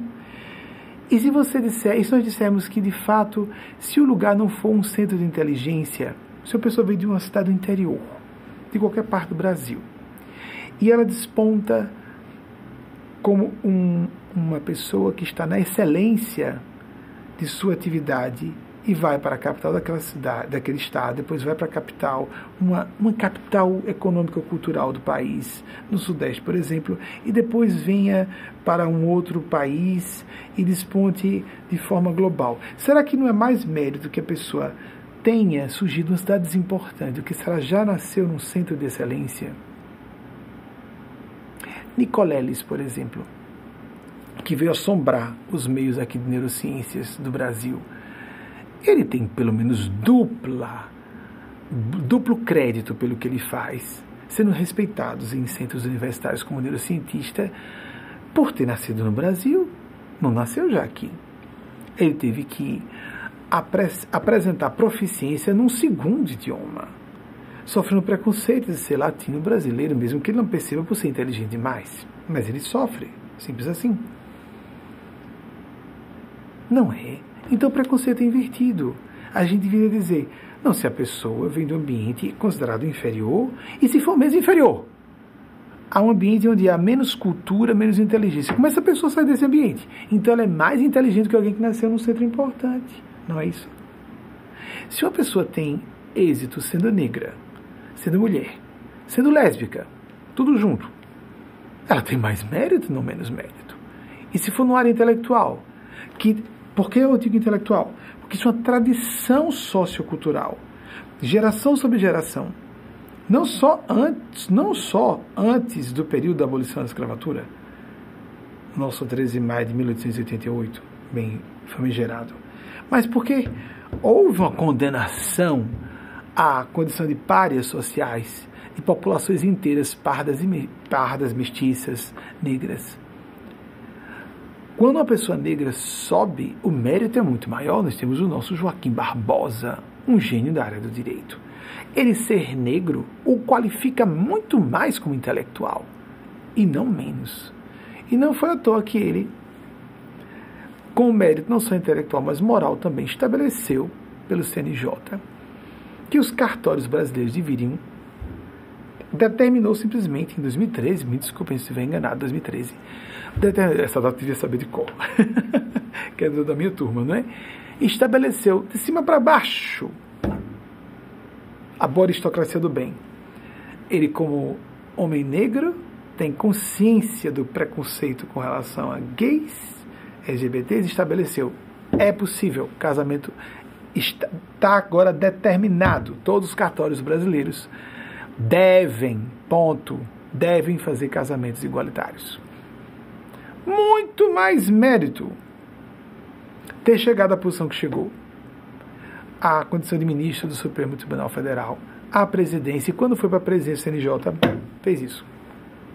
Que eu me lembre, é, é, são funções que acontecem concomitantemente. De lá ele estabeleceu que os cartórios deveriam, e de lá para cá, no mesmo ano, eu formalizei meu casamento com Wagner, que já existia desde quatro anos antes na época. É, formalizamos no aniversário de quatro anos do nosso casamento social, público, religioso, espiritual. Formalizamos como um casamento no civil, logo que surgiu essa autorização que nos foi ofertada, canalizada pela Divina Providência pelas mãos do ínclito Joaquim Barbosa. Muito mais mérito por ser um homem de pele escura. Não é menos, é mais mérito. Sejamos lógicos, tenhamos inteligência, vamos raciocinar com clareza. Vamos raciocinar com clareza. Me disseram, você não declare sua homossexualidade em público. Um monte de gente vai se afastar e vai deixar de ser seu seguidor. Eu não estou preocupado com a quantidade de seguidores. Deixou muita gente de frequentar. Sim, sim, sim, sim. Se afastou? Sim, sim, sim, sim, sim. Aí eu digo, se você quiser ficar com homossexuais hipócritas, que dissimulam o que não são, através de pseudo-celibatos e pseudo-casamentos com pessoas de gênero oposto, fique à vontade. É claro que há pessoas celibatárias honestas. É claro que há pessoas que sejam, mas também há pessoas que são gays e celibatárias. É claro que há pessoas que são heterossexuais mesmo e estão casadas com pessoas de gênero oposto, sim, mas o fato é que nós que conhecemos a história das pessoas sabemos que muitas estão apenas ocultando a sua homossexualidade. Isso é muito mais fácil, é mais conveniente, é mais cômodo ocultar que é homossexual. A demonstração de com maior honestidade, coragem força psicológica, eu convido o desplante de um guia religioso, de, uma, de um orientador religioso, não vou dizer de que religião, o desplante, um homossexual que mereceu ouvir de um jornalista no Brasil o samba do velhinho efeminado. Foi excelente. Eu consegui ouvir dessa pessoa, numa manifestação pública, que viveu na homossexualidade depende da maturidade psicológica. Porque pessoas muito maduras, aí disse, eu sou solteiro. O que, que significa ser solteiro? Pode ser fugir da experiência homossexual. Viveu por 60 anos ao lado de outro homem, Será que ele estava só dissimulando? Enquanto ele vivia a homossexualidade dele, condenava os demais e levava jovens a cometer suicídio? É assim mesmo? Depende da maturidade psicológica, depende principalmente não só da psicológica, mas da moral. Quando a pessoa é psicologicamente amadurecida e moralmente decente, ela é inclinada a declarar publicamente sua homossexualidade. Não é obrigatório que uma pessoa muito mais velha de outra geração venha a público dizer que é gay, mas dizer que quem está se assumindo é menos maduro ou menos decente, cale-se. Cale-se. Você vai dar contas dos suicídios que você provocou. Cale-se. Enquanto é tempo. Seu tempo está curto, não é? Por uma questão de idade. Cale-se. Enquanto é tempo. Recentemente, outro grande líder religioso no Brasil foi uh, indiciado por crime de homofobia, por fazer uma, uma declaração pública homofóbica. Pois é, daqui a pouco os religiosos não vão poder mais falar. Não, não.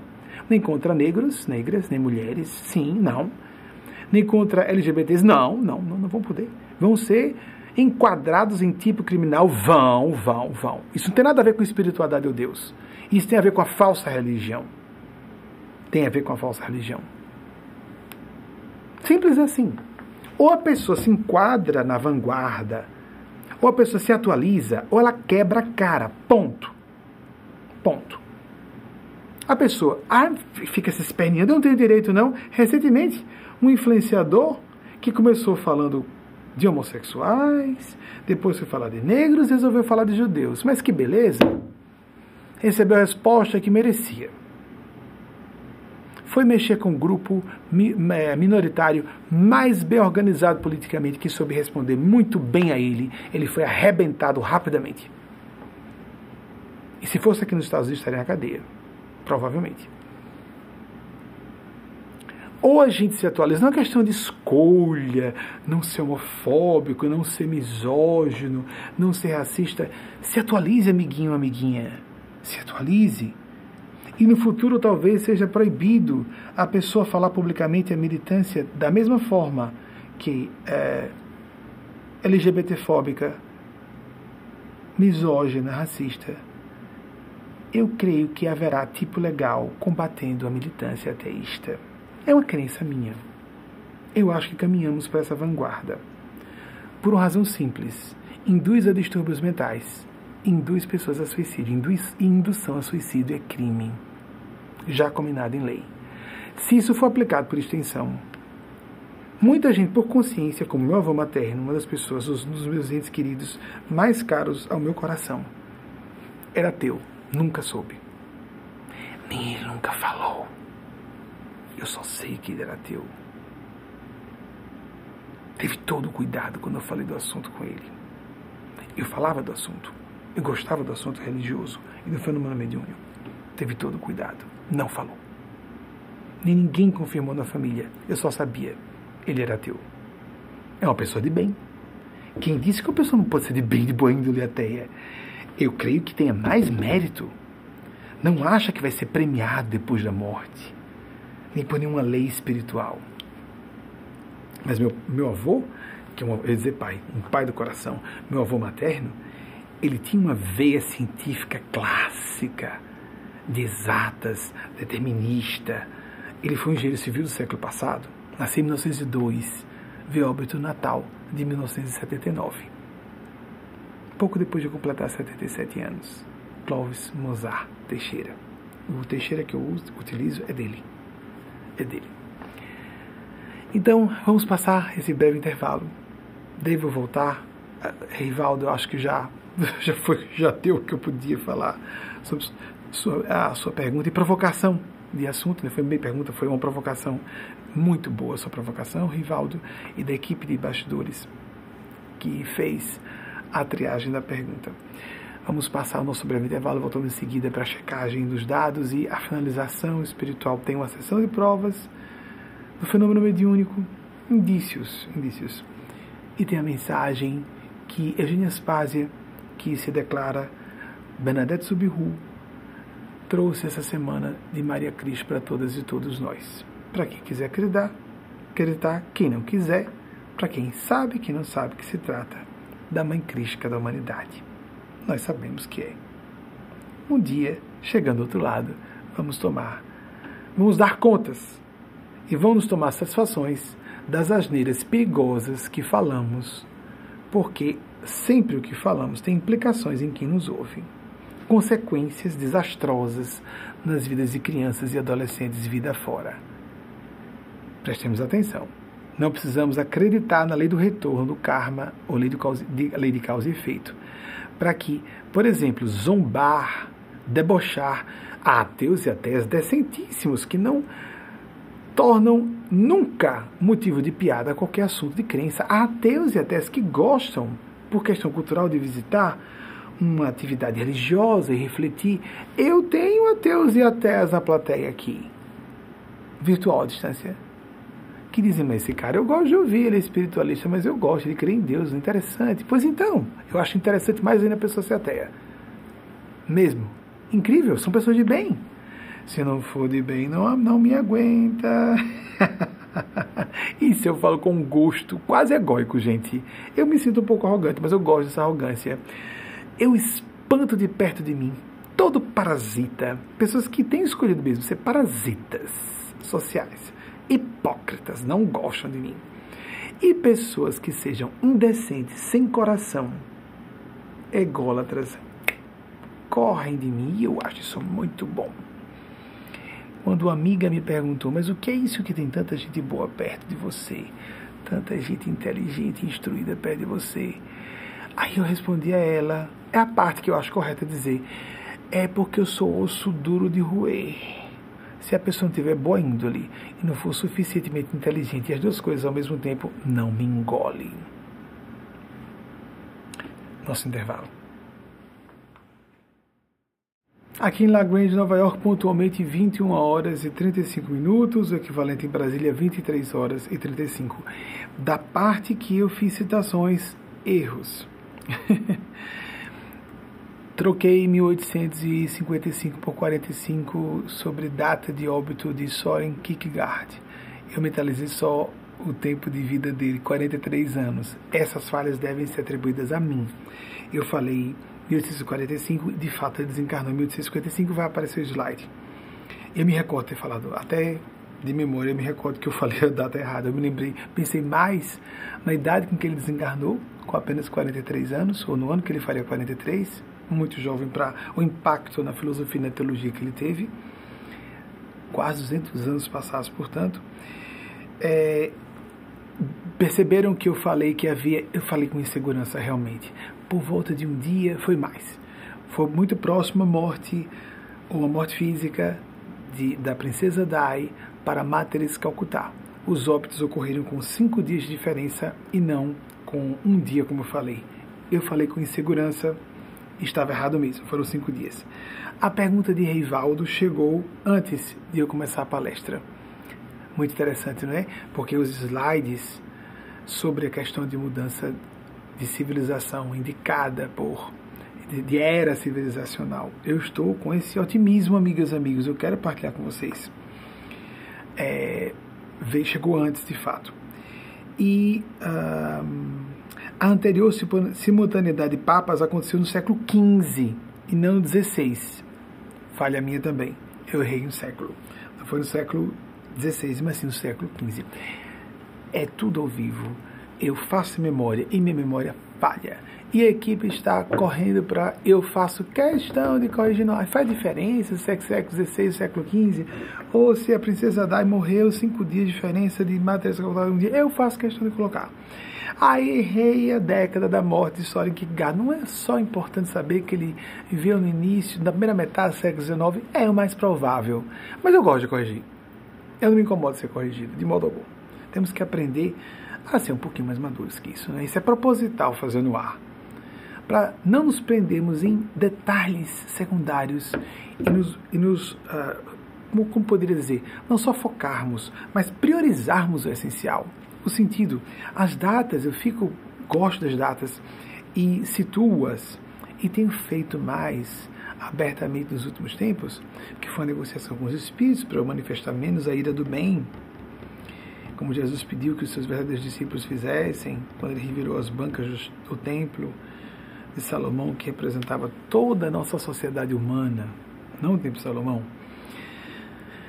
E eu disse que não estava em condições de viver isso para os meus padrões aprováveis por minha consciência. Se possível, o que, que eu poderia fazer? Libere o que vier de sua memória, que eu achava um esnobismo barato, sinceramente, pernóstico, mas, não, mas dá uma ideia de época. Citações, amigos, existem em trabalhos acadêmicos o tempo inteiro, a toda hora. Mas muito bem. São datas desimportantes. Me lembrei que não falei as datas de nascimento e morte de Greta Garbo. Perguntei, eu não falei Greta Garbo, não foi? Disseram que não. Então, ela nasceu em 1905 em Estocolmo, veio a óbito em Nova York em 1990. Não porque eu pesquisei agora, que eu me lembrei, eu acho que eu só falei da idade com que ela encerrou a carreira e não data de nascimento e morte. Custa nada, só para a gente ter ideia. Muito bem. Uma futilidade essencial, como diria Matheus Anacleto, porque nos distraímos com uma coisinha sem importância. Tem gente que gosta de videogame, eu gosto de datas e figuras históricas e nos dá, nos situa para entendermos inclusive o valor, como eu disse, Soren Kierkegaard foi extremamente influente, ele viveu pouco mais de 40 anos, na primeira metade do século XIX, tudo bem, 1855, os primeiros cinco anos da segunda metade. Meu Deus do céu, esse homem falou dois séculos e impacta, eu acho extremamente, não se coloca extremamente genial, extremamente inteligente, brilhante, genial, profundo, em alguns momentos ele revela paradoxos com uma beleza extraordinária. Bem, então vamos para as, as outras pesquisas de eh, datas e figuras históricas que eu apresentei aqui e que estavam certas. Muito bem.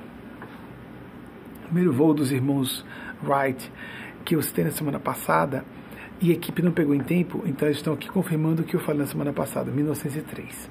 Por favor, próximo. Soren Kierkegaard, 1803 e 1855, teólogo e, e filósofo dinamarquês, e eu falei 45, 55.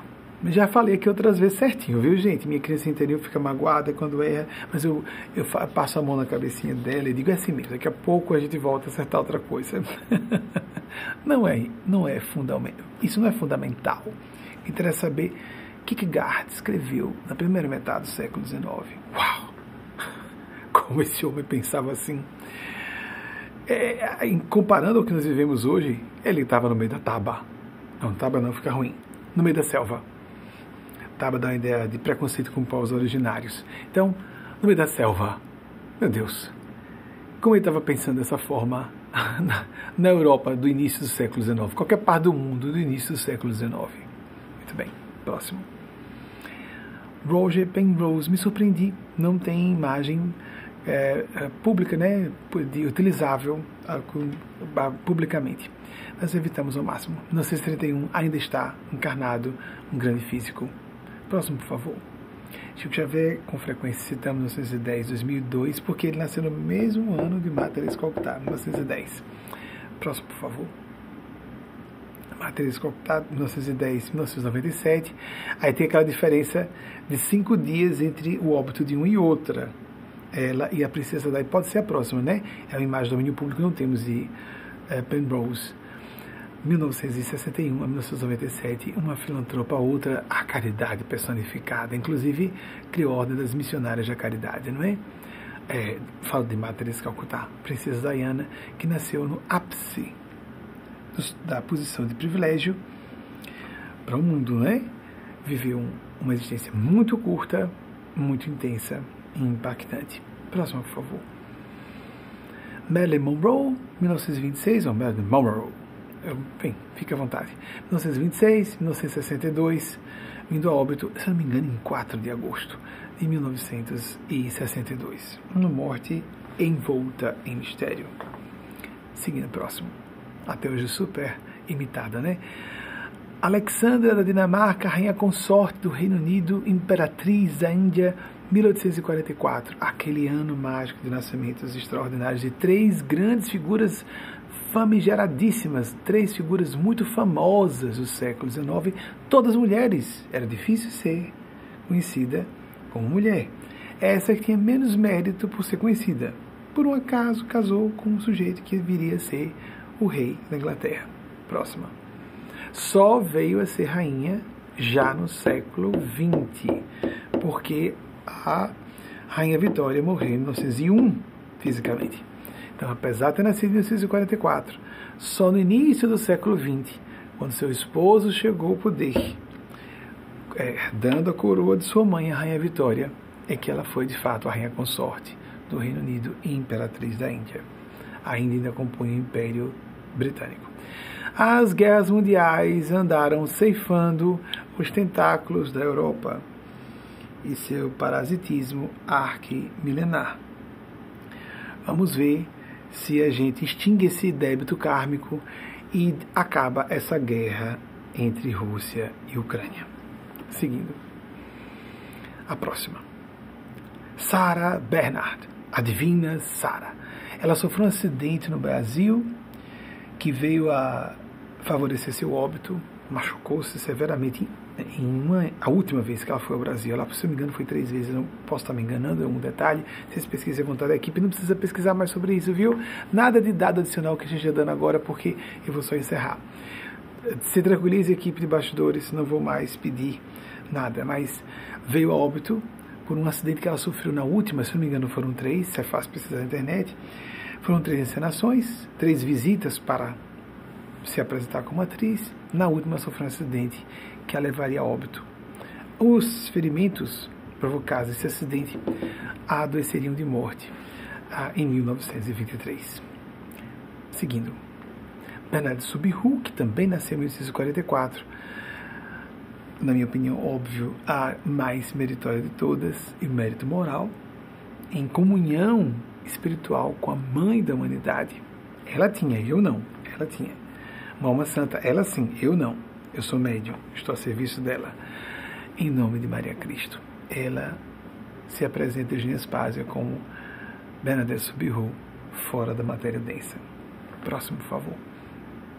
Barbara Walters, a cinza jornal da ABC de 1976. Obrigado por pesquisarem isso. Seguindo, por favor. Elizabeth II, o reinado foi de 1952 a 2022. Se vocês quiserem pesquisar o que eu andei falando, podem, viu? Acabaram de me reclamar aqui. Uh, o ponto eletrônico do outro lado, né? Que eu deveria deixar a equipe livre. Se der tempo de tudo ser pesquisado enquanto eu falo, a gente exibe aqui hoje. Se não, fica para a próxima semana. Próximo, por favor. Encerramento da carreira de Greta Garbo, 36 anos, em 1941. Olhem que rosto escultural. Escultural. Não sei se vocês concordam. Seguindo, próximo, por favor. 36 anos apenas, né? Le Livre des Esprits. É, publicação de 1857, Livre dos Espíritos de Allan Kardec, a primeira publicação, é, que é o famoso 18 de abril de 1857. Ficamos 20 anos no meio espírita, somos muito agradecidos pelo tempo que estivemos no meio espírita. Próximo. Abolição da escravatura, uma data bem conhecida por todo mundo da escola, né? desde a escola no Brasil, 13 de maio de 1888, a Lei Áurea, não é? assinada pela princesa regente Isabel, aproveitando a ausência de seu pai, Dom Pedro II, em viagem. Cada vez que ele viajou, ela fez alguma coisa em prol da raça negra, da liberação de pessoas debaixo do jugo da escravidão. Uma mulher privilegiada, branca, no trono. Que mérito, hein, amigos amigas? Dá para a gente imaginar, naquela época, no século XIX, sabendo que isso poderia causar, e provavelmente causaria, a proclamação da República, sabendo que proclamação da República em muitos países, o que é de monarquias, desde a época da Revolução Francesa, muitas vezes fazia morte, a ceifa imediata de toda a família real. Ela era mãe, põe em risco de morte não só a si mesma, não só perder o poder, mas em risco de morte ela e seus filhos. Ela era boba, era fluente em quatro idiomas. Ah, ela foi é, treinada em termos não práticos, mas acadêmicos. Ela teve uma instrução formal para ser regente do país. Era talvez a mulher mais instruída do Brasil na época. Ela sabia muito bem o que estava fazendo e quais as implicações muito prováveis do que ela estava fazendo, contrariando toda a elite, ou praticamente toda ela, a elite econômica do Brasil na época. Próximo. Foi de fato, Dmitry estava com receio de errar logo nessa área. Resolução do CNJ, em sessão presidida por Joaquim Barbosa, que autoriza o casamento igualitário em 2013. Nesse ano, completamos 10 anos que Joaquim Barbosa entrou para a história do Brasil com esse marco extraordinário em defesa de minorias. Embora estudiosos digam que por causa do B de bissexuais, LGBT, LGBTs podem ser a maioria da população, porque heterossexuais puros, especialistas dizem que são raros, ou pelo menos uma minoria da população. Deixemos isso para estudos futuros. Se isso incomoda alguém ou ofende, por quê? Isso é um problema. Não se de fato somos como LGBTs uma maioria ou não, em vez de uma minoria. Mulheres são a maioria da população, mas são tratadas como minoria. LGBTs Segundo estudiosos, são a maioria, mas tratados como minoria. Só uma pequena parcela. A minoria é quem aparece e se declara. Parabenizei uma jovem recentemente, com 18 anos, que aos 14 se declarou bissexual. Quem é bissexual não tem obrigação, na minha opinião, moral de se declarar bissexual é meritório extraordinariamente. Porque bissexual, tecnicamente, é heterossexual e homossexual ao mesmo tempo. E na sociedade tão LGBTfóbica, a pessoa pode se ocultar e simplesmente não. Se ela disser, você, se a gente pergunta um bissexual ou uma bissexual, você é hétero e a pessoa disser sim, ela não está mentindo, porque ela é hétero e homossexual ao mesmo tempo. Ela tem potencial a fazer sexo com pessoa do gênero oposto, só isso. Para tirar a questão de identidade de gênero para não complicar. Que aí fica mais interessante ainda. Complicar de ficar rico, interessante. Posso falar como cisgênero. Universo trans, esse sim. Isso é o desafio de nossa época. Não mais a homofobia. Caramba, o pessoal está com passo no século XX. Que é isso? Esse assunto está resolvido há decênios, os meus acadêmicos. Não se trata nem de distúrbio mental ou emocional, a homossexualidade, quero dizer. Já se está sabendo sobre a transgeneridade, é a mesma coisa. Mas tudo bem que seja um desafio, porque as pessoas têm que se acostumar. É uma coisa emocional, não é racional, muito menos moral. Você que escolhe em que século você quer estar. Se no século 20, 21 plenamente, que está entendendo que a transgeneridade é um fenômeno humano normal, assim como homossexualidade, ou se você não, não compreende a homossexualidade, você está no século XIX. Está um pouco atrapalhado, viu? Está atrapalhando o passo. Porque é uma carta em 1935 de Freud que conseguiu retirar a pecha de criminosos para homossexuais, para doentes. Mas em 1935 escreveu uma carta para uma dama uma sua atendida em consultório que tinha um filho homossexual, diga só que ele seja discreto, não é a época de homossexuais aparecerem. Até que em 1973 a Associação Psiquiátrica Norte-Americana, que não é qualquer instituição científica, declarou que não era distúrbio mental, nem emocional. Portanto, não moral. Moral não é nem desde a época de Freud. Então, tem gente um pouquinho atrapalhada no passo as doutrinas religiosas têm que se adaptar à atualidade. Devem. Porque a espiritualidade e Deus estão num campo intemporal. É dever de religiosos e religiosas ajustarem seu passo, senão a justiça vai pegar. Ninguém mais pode dizer em público que ser negro ou pardo é ser inferior ou condenável. Cuidado, pode baixar a cadeia. Ninguém pode dizer que mulher é inferior. E por que, que mulheres em certas igrejas não podem oficiar um culto religioso? Isso tem que acabar. Senão vai acabar de forma ruim.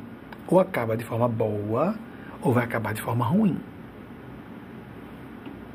Como, por exemplo, com a justiça entrando, com tribunais internacionais entrando. É uma questão de tempo.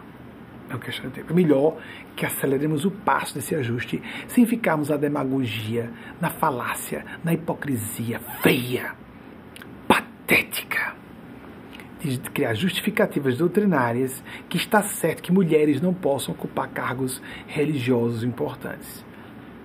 Mulheres podem fazer qualquer coisa que um homem possa. Ponto. Ponto. Ponto. Próxima, por favor. Não falta, não falta nada às mulheres. Aí tem pessoas que estão na época de Aristóteles.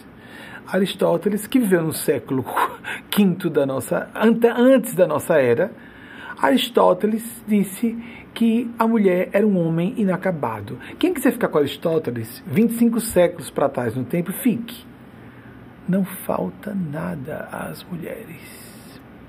Vocês me permitem dizer, porque eu sou homem e me identifico como homem, falta a nós homens o útero. É, nós não temos útero. Nós não podemos co-criar com Deus mais plenamente, né, carregando o útero, um bebê dentro de nós. É, falta a nós homens, não às mulheres. Não falta nada às mulheres, falta a nós homens. Posso falar como quem tem muita satisfação e o proud, perdão, pride, o orgulho, que, o bom orgulho que não tem em português, né? Com satisfação e honra de ser homem. Falta-nos o útero.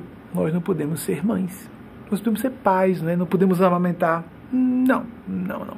É possível, com a reposição hormonal, etc., com tratamentos hormonais, um homem desenvolver a mama, alguém que nasceu designado como homem, desenvolver a mama e com a, os hormônios apropriados até a glândula mamária funcionar.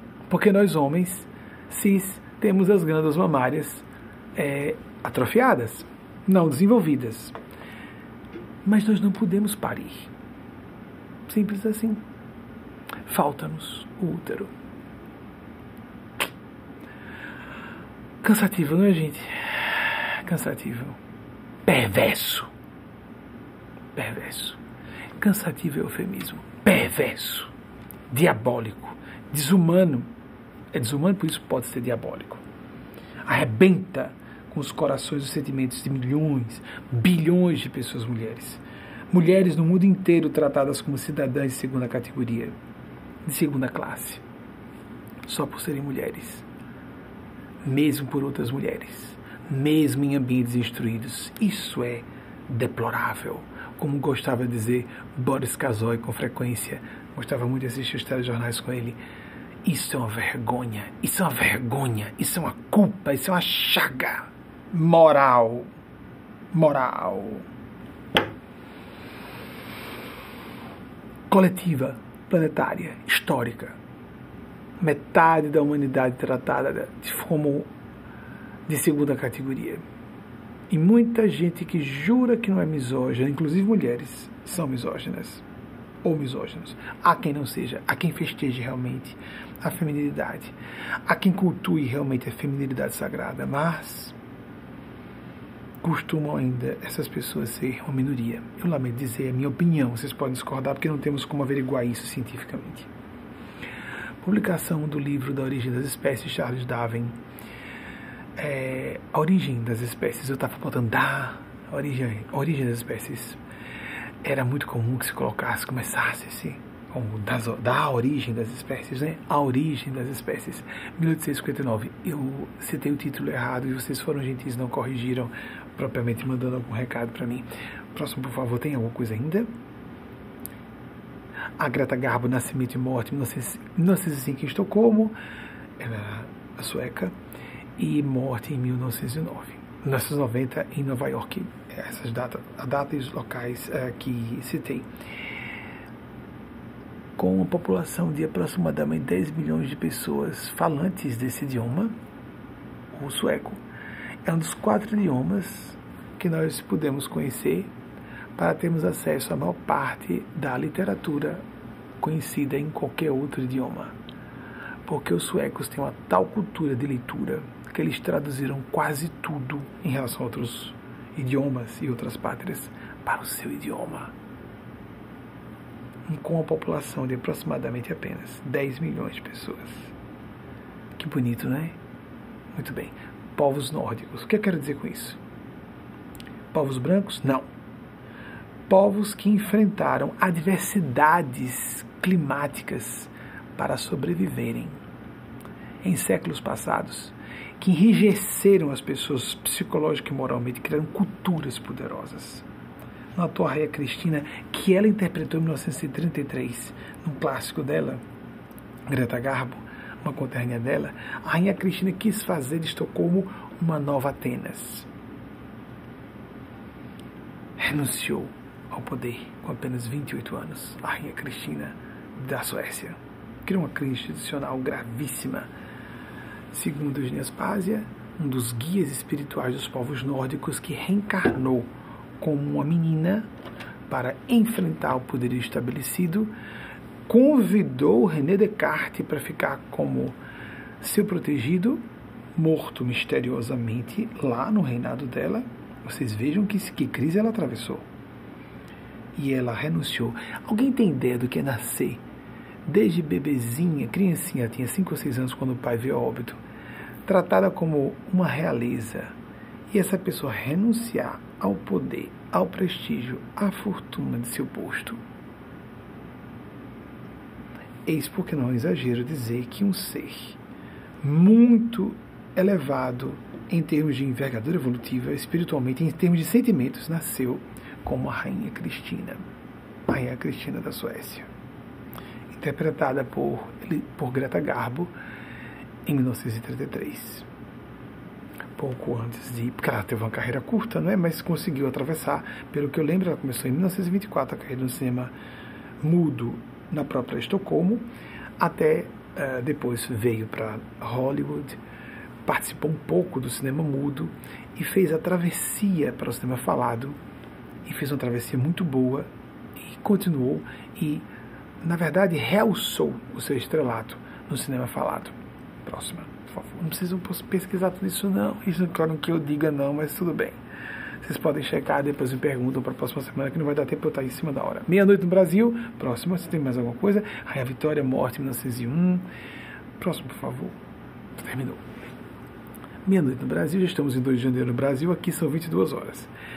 Que Maria Cristo, que Nosso Senhor Jesus, agudize o nosso discernimento, que refine, que afie o nosso discernimento. Isso não é uma coisa que se desenvolva assim, plim. Não é, não há pode perlim pim pim para desenvolvermos psicológica e moralmente, como intelectualmente também nossas almas ou nossas psiques, nossas estruturas intelecto-morais. É algo que se desenvolve para sempre, para sempre que nosso Mestre Senhor Jesus somos cristãos de muita alma, buscando os quatro evangelhos canônicos, porque são os relatos mais próximos dos eventos narrados, os relatos registrados em grego antigo. E não só ele torne nossas almas mais perspicazes para assuntos delicados, complexos da condição humana, mas nossa Mãe Maior, Maria Cristo, a Mãe Crística da humanidade, a quem Jesus nos legou do alto da cruz. Filho, eis aí tua mãe. Mãe, eis aí teu filho. Nós todos e todas estávamos representados e representadas naquele rapaz delicado, sensível, que encostou a cabeça, não sei o que, é que eu quero dizer com isso, que encostou a cabeça no peito de Jesus na Santa Ceia. Mestre, de quem o Senhor fala? Claro que ali é uma relação de filho e pai. Estou dizendo que ele era delicado, mas a relação com Jesus de filho e pai, porque ele era provavelmente um adolescente tardio, 17, 18 anos, ao passo que Jesus era um homem de perto de 40 ou pouco mais de 40 anos. segundo estudiosos de religião comparada e de registros históricos a respeito da idade de Jesus. Jesus não tinha nem os seus 33 quando veio óbito no ano 30, que é o provável ano do óbito de Jesus, segundo registros de Roma antiga. E que nosso Senhor Gabriel, que era uma nota em isso, porque vocês podem pesquisar pelo menos a próxima semana.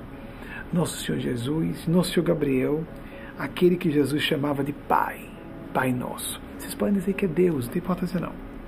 Nós entendemos que foi o arcanjo Gabriel que visitou Maria Cristo e a fez grávida por métodos excepcionais. Hoje, tão fácil de compreender, não é? Com, tanta, com tantas formas artificiais de fertilização humana e reprodução humana, que nosso Senhor Gabriel, nosso Senhor Jesus e Maria Cristo, a Santíssima Trindade, para nós são esses três: Pai, Filho e Mãe, não é? O que, é que há entre o pai e o filho? A mãe. Não a pomba, não é? Simbolizado numa pomba, porque no passado não se podia dizer que era uma mulher. Mas em inglês tem dove, não pigeon, pomba e não pombo. Atenção, fiquemos atentos. Como uma das traduções em inglês do Evangelho está que ele veio para quem já sabe que é enfermo e quem já sabe que é pecador ou enferma pecadora não para quem se acha muito certinho, muito bom, muito boa. O trabalho de auto-reforma é para sempre. De desenvolvimento dos sentimentos é para sempre. Nunca é suficiente. E conhecimento das próprias falhas para poder tomarmos providências e corrigi-las e nos compensar por nossos erros é um trabalho ad infinitum. Ponto. Que os três Cristos representantes a retirada da homossexualidade do rol das doenças, Associação Americana de Psiquiatria, Associação Psiquiátrica Norte-Americana, 1973. Tem mais alguma coisa? Não. O resto fica para a próxima semana. A partir de agora vocês vão ver a sessão de provas de mortalidade da alma, na verdade, a sessão de indícios de mortalidade da alma. É para provocar pesquisa, não para fechar o assunto. Mas garanto a vocês, eu que trabalho com mediunidade diariamente, no correr de 35 anos só com o espírito de Nespásia.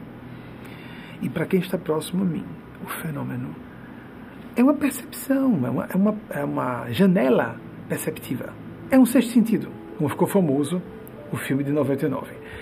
É um sexto sentido, não qualifica ninguém espiritualmente. A pessoa não ser de luz porque é médium. Mediunidade é como inteligência, como memória, é uma função perceptiva cognitiva humana e não tem nada a ver com moralidade, com sentimentos, com caráter. Kardec estava acertadíssimo ao dizer isso, um grande cientista da mediunidade, provavelmente o maior de todos os tempos.